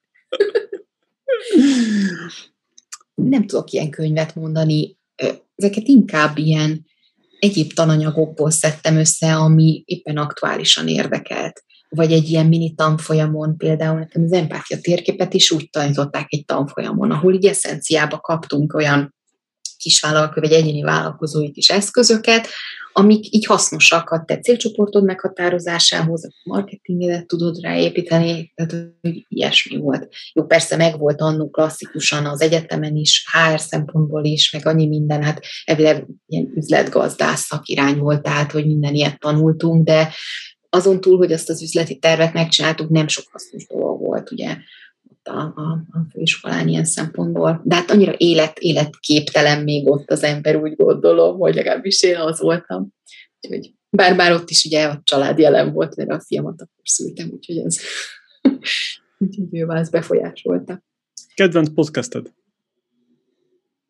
Most a Rebusiness, a Pistyul Veronikának a a podcastje, az annyira, annyira jó szemléletet ad, meg, meg tetszik, hogy az üzleti, gazdasági, amihez én nem értek, de mégis van benne nagyon erősen emberi oldal is. Akkor mi a kedvenc business podcasted? Ugyanez? A magyar business podcast. Ah, természetesen, of course. Egyébként tényleg az a fajta teljesség és széles látókörűség, ilyen nincsen másnál és azt gondolom, hogy egészen sokat szkennelem a podcasteket is, és én biztos, hogy folytatnám azt a fajta részt is a sorozatotokban, hogy hogyan tudtok még a témakörökben alábontani, vagy akár esettanulmányt feldolgozni, azt szerintem nagyon izgalmas lenne. Igen, túl sok lehetőségünk van nekünk is. Annyit Ó, ez milyen. Mit hallgatsz, olvasol, nézel most?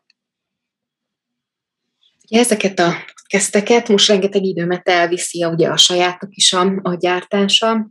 Én általában folyamatosan így 10-15 könyv így ki van rakva, és én abból, ha most éppen csinálni akarok egy kis mini 5 perces adást, ilyen zárt tartalomnak mondjuk stresszkezelésről, akkor leszedek három könyvet, és abból megnézem, átlapozom, összeollózom, és megcsinálom az adást. Tehát, hogy úgy, úgy én direktben nem olvasok könyvet. Amit most majd szeretnék persze, az az Editéva Égernek a, a, nem a döntés, hanem a, a másik könyv, ami most jelent meg, nem eszembe annak a címe, az ajándék. Az ajándék, azt mindenképp szeretném elolvasni, de most nem, nem voltam most ilyen olvasós. Mi az, ami szakmailag most inspirál legjobban? A podcast, gyártani olyan videós, vagy akár olyan online tartalmakat, amikből az embereknek egyrészt valami tapasztalatot, tudást tudsz átadni, illetve azt, hogy hogyan lehet mégis valamilyen formában egy kicsit ezt a coaching módszertant átültetni, akár egy rövid kérdéssor formájában, ami így hozzátéve példákat mondjuk hogyan, hogyan tudja fejleszteni önjáróan is akár az ember, tehát hogy ő segíts egy önreflexióba, egy fejlődési szinten át, át segíteni. Hogyan menedzseled a feszültséget? Nehezen. Nehezen.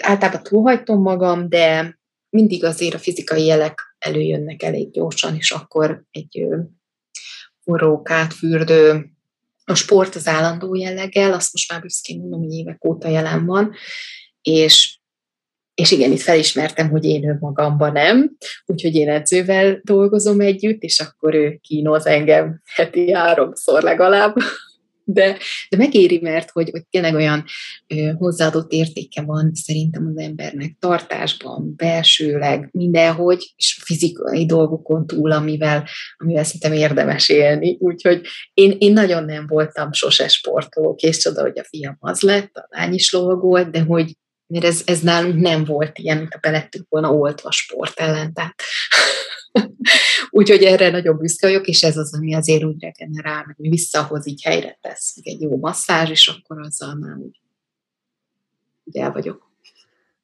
Mi van a zsebedben, a pénztárcán és a kulcsodon kívül? Hát a, a zsebem az általában max zsebkendő, de ha megnézzük a táskámat, az autómat, akkor most gondolnátok, hogy ilyen neszeszer, meg ilyenek, de nem, nekem ilyen csavarhúzók vannak meg. Gesztőpálca. Nem, a gesztőpálca nincs, de hogy konkrétan ilyen racsnis csavarhúzó, mert hogy ugye itt a családi esemény kapcsán van, vannak olyan dolgok, amikhez egyszerűen oda kell menni, és ott kell kezdeni vele valamit. Tehát, hogy és ilyen csípőfogó, tehát hogy, hogy ilyen gyorsszorító, most árultunk egy ingatlant, és oda menni kell, és akkor ott, ott meg kell oldani helyzeteket. Tehát, hogy, hogy kicsit ilyen gondok, gondok táska van lassan. De azt hittem, hogy mondasz valami gásprét, vagy nuncságot, vagy valamit cuccol. Meg egy hegesztő. Szerintem a villáskulcsot odavágom, akkor az ugyanolyan. De hogy ilyenek vannak nálam. Régen voltak persze ilyen matchbox, meg mit tudom én, ilyen klasszikus anyukai dolgok, de ma már nem. Rendezett vagy rende, rendetlen iroda?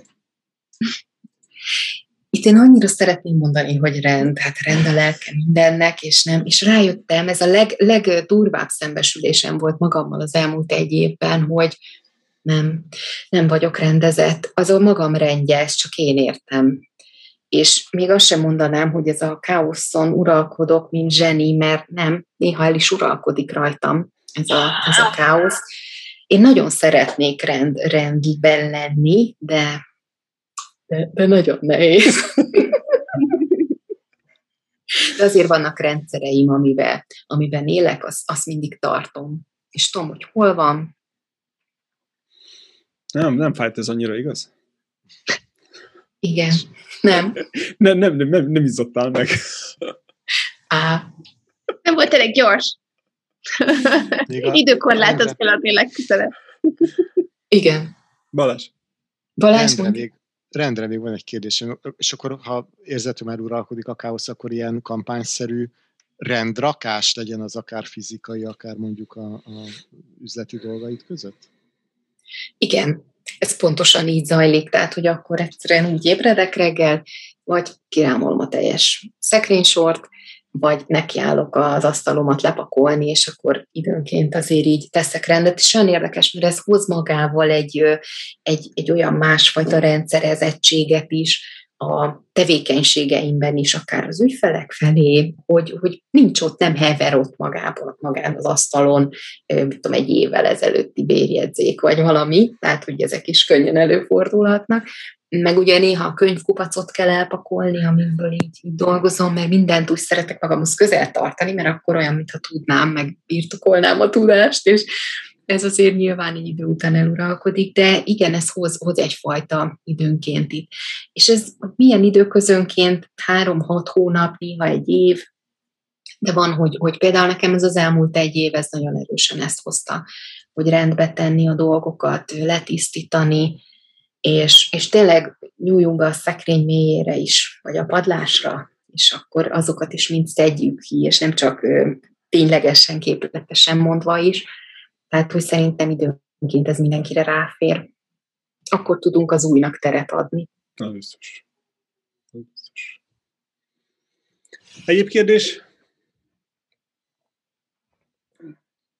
Oké, okay, köszönjük szépen, ez volt ma a Magyar Business Podcast. Brigitta, köszönjük szépen, tökös hozzáállást, és uh, találkozunk legközelebb. Jó, Köszönöm lehet- szépen én is Töltsétek ki az egyperces hallgatói felmérést! Come on! Ne legyetek lusták. Sziasztok! Sziasztok! Sziasztok! Sziasztok!